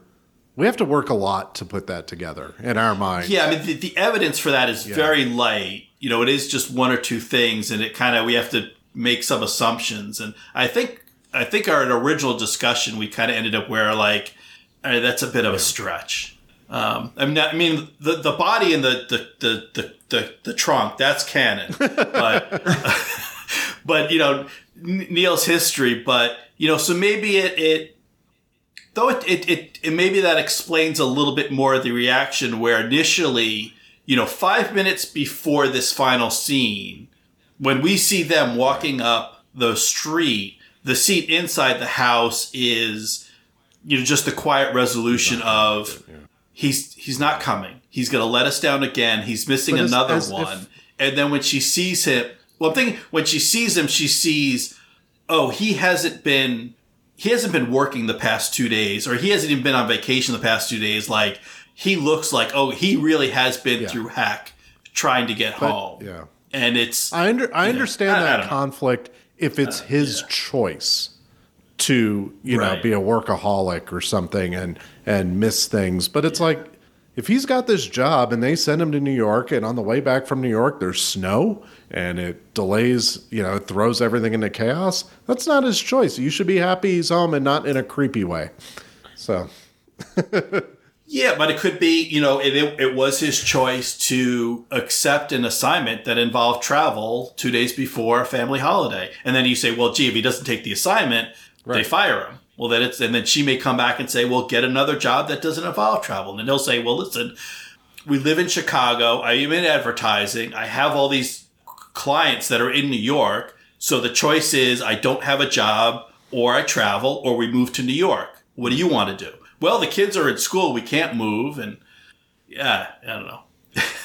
I mean, there, there's, there's a lot of things that could be happening. And I, I, yeah, I just, I don't, I, I have a lot of questions that it seems like I have to do a lot for, for the wife's reaction in this very last minute to work. I got to do a lot of contorting. I got to put a lot of myself into the situation to make her reaction make sense. But I'm, you know, I will do a lot of work, but that's too much. So I'm just going to say she's creepy, Yeah. you know. It's just a weird performance. I, it could be nothing more than just Here's here's She's all that right. strong All right. I, I, of an I I've heard all I've heard both sides here.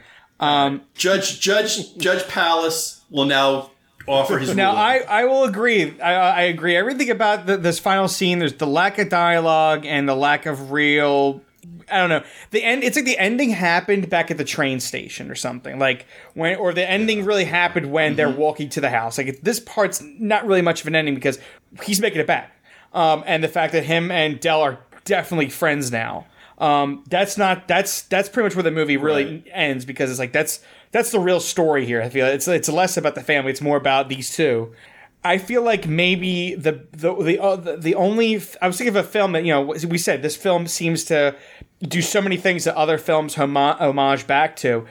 And uh, one film that came to me that I think answers the why isn't he home more and why he's neglecting his family because you're right. It's like the difference is he can go technically to his home because he has a home. Del doesn't have a home. He has a home and he's neglecting his home for his job. I think a movie that does it better is probably Jingle All the Way because in Jingle All the Way, he Schwarzenegger's Ah. character is ignoring his family for his job a lot, and there's moments where he's is like he's going because there's a part where like um he he he I think he stays later and he now he has to rush to his kid's recital and he rushes and that's when he gets into the police so it's like oh well he got pulled over by the police but if he gave himself more time away from his job he didn't have to rush at 90 miles per hour to try and make it back home and then get pulled over for a ticket and then never make it to his kid's recital. And then if he listened to his family more, he wouldn't be rushing the day before Christmas to get the, the Turbo Man action figure. Um, so we have the similarities there of like job yeah. over family. But at least in Jingle All the Way, he actually has that that little monologue to his kid, like when he's wearing the Turbo Man outfit, where he says, you know, uh, something about I forget all the words, but essentially it's like, you know, your dad, I it wasn't the Turbo Man that like was important to me. It was you who was important to me. Like, you know, you're Turbo Man to me. It was like his kid his kid just said Turbo Man because it was just like this guy, I could look to this guy on television and see him do heroic things. I just want to see that in my own father because he's away so many times because he sees his job more than me. Um, So and then and then you I don't know if you have a real comparison between Del and Sinbad's character because they both had families, but the the the, the comparison was that they're both too Right, married to their job. He's married to being I think he was an advertising guy, and then the other was he's he's a postal worker, and it's like they both were away from their kids, and they thought the toy was what their kid wanted. So I feel like Classic Sinbad. I good good. I feel like that's um they maybe uh, maybe Jingle All the Way did a better job of of getting that better. The man needs to see his family more than his own job because that's what's really important to, to stuff. Wow, that that is a phrase I did not think I would ever hear.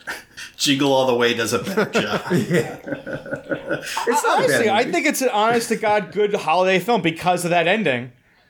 Yeah, it's and also a- you get to see not a bad Phil. Hartman. Like you know, you don't get many much more Phil Hartman. Yeah. you, know, you get to get to play him. yeah. You get to see him play the bad guy. You know, Uh, he's or a sort of bad guy. He plays a secondary antagonist, but the wife she slugs him. I remember. and so that that brings us That's- to uh, yeah. the end of the movie. That's it. Uh, roll credits. Um, now we do get there is a in John Hughes fashion, just like he's done in other movies like Ferris Bueller's Day Off. There is a uh, little post credit scene, you know. So uh, once again, the man is getting ripped off this time by Marvel, who who jumps on this bandwagon. That's right. But we uh, we go back to Bryant's office. I assume this is Thanksgiving. This is you know the same day Thursday. There's a turkey on the table. There's you know cups. There's an ashtray that's overflowing, and he's still looking at. I, I, I since I, I forgot day about the early parts of the film. Walk me through this joke because yeah, I'm like uh. I'm missing this. I'm missing the setup on this. Flashback to day one. The the, the movie starts with it's uh, it's Neil and the father from Ferris Bueller's Day Off. It's it's Mr. Bueller. Is uh, they're sitting in this conference room. Is that in universe, by the way? Do you believe that's in universe? Yes. Okay, good. We've determined that yeah. Neil's business partner, whatever, good, good. I is like. Ferris Bueller's father. Yeah. So it's yeah. So it's Mr. Bueller. I don't know his first name, and uh, Neil. They're sitting there. They're pitching these. Uh, I, it looks like it's lipstick or some cosmetic advertisement to uh, Bryant. This guy. Neil's like tapping his watch. He's got a plane to catch, and and this guy he doesn't have any lines. He just Hmm. looks. He looks at the pictures. He looks at one, the other. He looks up. He looks like he's going to say something. Okay. And then he looks back at the pictures. Yeah. And he just, you know, he can't make a decision. And then finally, after, you know, finally that scene's end, it shows Neil and uh, Bueller walking towards the elevator saying, um, you know, I can't believe he hasn't made a decision. We'll have to meet again after the holiday. And then Mr. Bueller says, you'll never make the six o'clock as, uh, as Neil rushes out to catch a plane. Yeah. So this is a you know, kind of callback to uh, the, the very beginning of the film, and it shows this. So this guy needs he needs a Del in his life. He needs his own personal Del Griffith to say, you know, what are you doing? Where are your priorities? You need to get home. You shouldn't be in the office on Thanksgiving. And who get who delivers the guy a whole turkey? He's one guy. There's a whole turkey sitting on that table. Well, that yeah, I, I'm much guessing this is uh, this is kind of like a uh, the worst case scenario. This is what Neil could become. Is a guy who just sits there for days on his work. Right. He, he has no family. He has no friends. The, this this job about lipstick uh, is so important to him that yeah, the office is just like oh my god, we, it's like we just, I don't know, send him the turkey and they just send him the whole meal up there. Or he or he just says that it's like oh it's it's Thanksgiving. He's like all right, send it up. And he just you know, and I bet you that plate that doesn't even look touched. So someone not only do they bring the the plates up, someone cut a piece of turkey. They cut up a couple scoops of sweet potato and yams. They got uh, it looks like maybe Brussels sprouts on the far right. Uh, stuffing in the center, gravy and mashed potatoes, and they just set the plate even closer to him. Like, sir, you should eat, and he's still doing the you know poster to poster looking at. So he hasn't even touched the food. So this could all be cold at this point. This could be like late in the afternoon, and he's just sat in that conference for days. Yeah, yeah. So this is you know this is like the the ghost of. uh Yeah. of Neil Page future. You know, this is where he could he could be if he doesn't watch himself. Can we talk about the the credit music? It's so Absolutely, yeah. So yeah, anything else you want to so talk about? Credits are uh, are open game. Yeah, the credit music is so bad. Um, I wrote it's Bat Dance meets Dragnet rap. If if you're Oh, you're talking about the city. city of Um, uh, or no, city of crime or whatever. No, I thought it's the song when he's walking through the airport. Yeah, the, yeah, but it's got like the really. oh, It's it's in the in the mid '80s. White people like discovered rap, you know, as and so they were trying to like.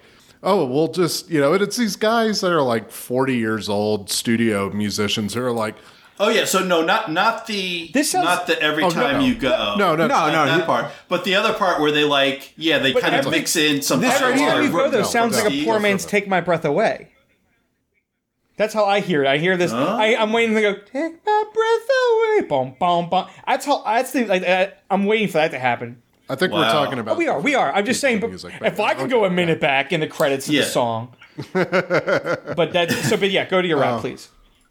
Oh no, no, I'm just saying it's Yeah, so they- bad. Yeah, It's no, I- so I agree, yeah. and it, it, you know, where it's like I'm Del, Del Griffith, Del, Del. Yeah, it, it's it Yeah, yeah, yeah, instantly yeah. I, I agree with you there. the film. um, oh, by the way, every time you go away, written by.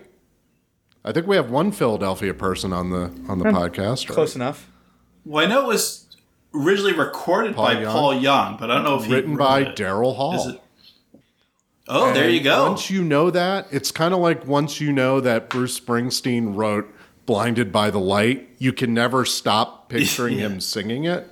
Every time I, Well, I now, hear, he- every time you go away, I picture Daryl Hall singing it. Did he, has he ever recorded it? I think did he they just did a lot, like Hall Okay. Notes did a live version of it that I've heard that's astounding. I'll have to check that out. Wait, I did what's, not um, know that. So this this rap song, it's um, it's the what's the one the, the music video we're talking about, the the this the, where it's all animatronic stuff, right? That's what we're talking about. The rap, the rap part. Of the, I'm going back to the rap now. Was it Rocket? There's Herbie that, Hancock, right? yeah. Oh, the Herbie okay. Hancock song. Yeah, Which is- yeah, Rocket. Which is Oh yeah, that No, is- that's- and I'm great saying song. this is That's a a great version of that. oh, of course, of course. Yeah, That's a, so I'm a saying very poor man. I'm sorry, Yeah. but then, I'm then, concerned then, this then man is so poor. you know, uh, his his uh, his as a poor man's take my breath away, and then this is a poor man's rocket. That's how I'm hearing these. They're like, ah, the budget, just ah, we couldn't get it, but we got this. You know, you know, we don't we don't have uh, we don't have ready ready mix pudding or you know whatever it is. We don't have Jello. We have ready Oh, yeah. And they couldn't get they couldn't There, get yeah, it- Harold Faltermeyer. Oh, there you go. so And the- yeah. you know, got a guy who Yeah. can sort of do Harold Faltermeyer type music, and yeah, it's just oh man, I had to turn the sound down. It just hurt my ears. It's it's it's definitely it's definitely poor man's Herbie Hancock mixed with a Beverly Hills Cop beat. Yeah, yeah, for sure. Yeah, Axel Foley. yeah, there. You, it, yeah, it's a, a poor man's Axel Foley. Um, I think that's that's closer than this honestly, if you take this song and you the, uh, put it like you could have Eddie Murphy sneaking Rocket. around, you could set this song to it, and it would make more sense in the Beverly Hills Cop universe than it would here. Well, yeah, and it makes it, it like there's no there's no scene that fits that that fits that music. Yeah. There's no other music up to this point. Well, it's in the airport scene. When he when he Oh, marches in, yeah, when he walks across the. to it's the that whole song. when after oh, he's all right. fallen down Yeah. The okay. snow hill, and you know he's he's Yeah, he's like. Well, "You're then no, it's with then it's it's it's it's from the movie. It's perfect. It's from that one of the best scenes of the the film. the music's great. I don't know what you're talking about. Uh. And then uh, the, the third so- song. What's the third so song that's called? it. So that's the movie. Because it sound the third song when we're at our, our ten minute like thirty second mark. Oh, there's another song. Uh, this is uh, Because this is poor.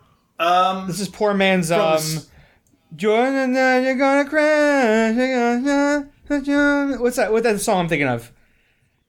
You're not listening anyhow. Come on, what? Who does that song? That's what this third song in the credits sounds like. Well, I'm dying over here. um, I thought I knew my '80s music. are you thinking No, of Walk but of it's not Life similar. from uh, Oh, Dire God, Straits? It's like uh, you're, so- you're gonna crash. You're gonna shut shut your mouth. You're not. Come on, this is- I think it's a '90s song. Maybe. I, maybe. Oh, God damn it! Come on. I gotta look it. I'm looking up. Uh, okay, Li- listener, I'm gonna maybe just you could type have in- to help us out there. Just give me a 'cause hot I have second. no I'll idea what he's just talking have to about. Find it.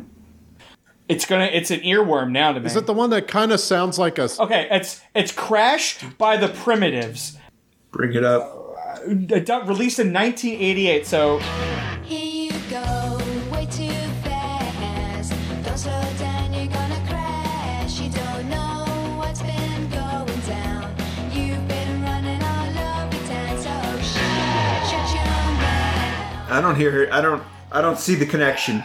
all right, all right, fine. No, I don't. I don't That's, all right, fine. We'll just have to agree to hopefully, on that somebody in the Yeah, I don't audience really hear it. agrees. If I get one person, I'll be happy because right now it's my brain's just going. Yeah, this is similar. All right. They are It's- music. Okay, fine. They're both music. They are musics. They are. So I just I want to thank uh, Chris and Dave for for joining us for um, making us through this really a, a day plus because we had you come in late in day two, so you've really done extra duty here, and we are thankful. Yes. uh, that you came, listeners. We're thankful that you listened. I hope if you're um, if you celebrate Thanksgiving, you have a good one. If you don't, have a good one anyway. Uh, so uh, you know, Yeah. so Chris, if if people want to hear more from you, Oh. and I'm sure they do, where can they find you? Let them know. Uh, so, myself and my friend Rudy, we host a podcast. It's a movie by minute podcast. I bet there are a lot of fans of that genre here. And uh, we cover 2001 A Space Odyssey, which is celebrating its 50th anniversary this year. And that podcast is called Open the Podcast Doors Hal. So if you go to iTunes or Google Play or any of any of the major and minor podcast catchers, and you type in "Open the Podcast Doors," Hal, you'll find that. And uh, we also run an Instagram feed that's sort of like the visual companion. So each episode that goes up, I'll put up some some pretty pictures about it. Um, and that's uh, "Open the Podcast Doors," Hal on Instagram. And uh, yeah, that's what we do. Yeah, that's the sign of a great podcast. If you have a pun, uh, you know, based on the movie or the movie title in the title of your podcast, you know you're in for a good time. So it's it's a great movie, a really interesting movie. It, you know, in terms of the movie itself and the you know the making of the background story and everything. So that's a great podcast. It opened the podcast doors. Hal. Um, yeah, so I recommend people check that out. And I mean, of course, everyone knows our friend, friend to all band, great and tall and short and, and whatever, all sizes, uh, Dave Pallas. But just in case someone has been in a coma for the last 50 years, they just woke up and they're like, where do I find Dave Pallas? I need to know. I just want to say let them know. that Crash the Primitives is because it's a Dumb and Dumber, which as a, as a, as a young 30s man grew up in the 90s, that song was very influential during Dumb and Dumber, which I believe is a spiritual sequel to Planes, Trains, and Automobiles. As a buddy, as a, as a road trip comedy, I just want to say that. Okay, yes, five minutes of mystery where we talk about mystery men, and then Groundhog Minute where Sean and I uh, covered uh, Groundhog Day one minute at a time. You know, Brian, we haven't we haven't talked about you much. Yes, yes. What's going on for you? You know, if people want to hear more of your, you know, insightful opinions and, and whatnot. Uh, well, that's that's still to be determined of where to find me, where to locate me. TBD. Parts unknown right now. Parts unknown. Just man of mystery. but perhaps when this is ready to go, uh, there'll be something. All right, yeah, we'll leave it open ended for now, perhaps. But uh, uh, as always, you can well not as always, but as of now, you can find me at um, well go, go to catandsean.org, c a t a n d s e a n dot org, and uh, I'll have there. I have links to all my podcast stuff. I'll have links to this thing, the planes, trains, and automobiles. Uh, link back to the National Lampoon's Christmas Vacation Days from last year. Link to the great podcast with my buddy Dave Pallas, the Groundhog Minute, the uh, the Spinal Tap Minute, all my guest appearances, podcasts, whatever I do. If I'm talking about it in a podcast, I'm linking to it on that site. So uh, that's that's the that's the place to go. So you know, keep an eye there, and otherwise, uh, we'll see you around the cardboard corner. That's right. Whatever, it doesn't matter. you can't do that. Uh, no, I can't. All right. I didn't. The, the, Rob started it. He did that the last day, the last episode. All right, he, fine, he fine, wrapped it up with that. So I'm like, all right, it works. he's he's All right, taking. You listeners, gotta, now go you back gotta Dave. He's made a minute podcast, watch and listen to all of that, and then come back to this moment, and then you'll understand that reference. We need like a machete order. Yeah. To like tell people this is the order you need to listen to all these podcasts. Oh no, I don't want to. I don't want to be the guy who has to. Twenty years from now, they're compiling the MXM wiki. Woof. All right. So, listeners, thank you again for listening. Have a good Thanksgiving, and uh, we'll see you when we see you. Yes. There you go.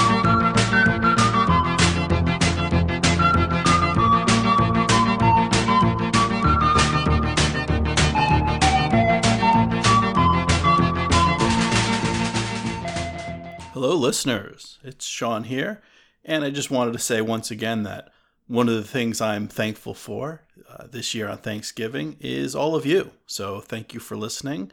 And to show our appreciation, we're doing a bonus episode. So stick around for tomorrow, where we'll have a deleted scene from Planes, Trains, and Automobile Days.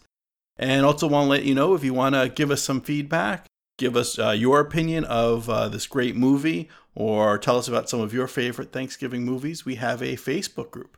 It's the NLCVD Jelly of the Month Club.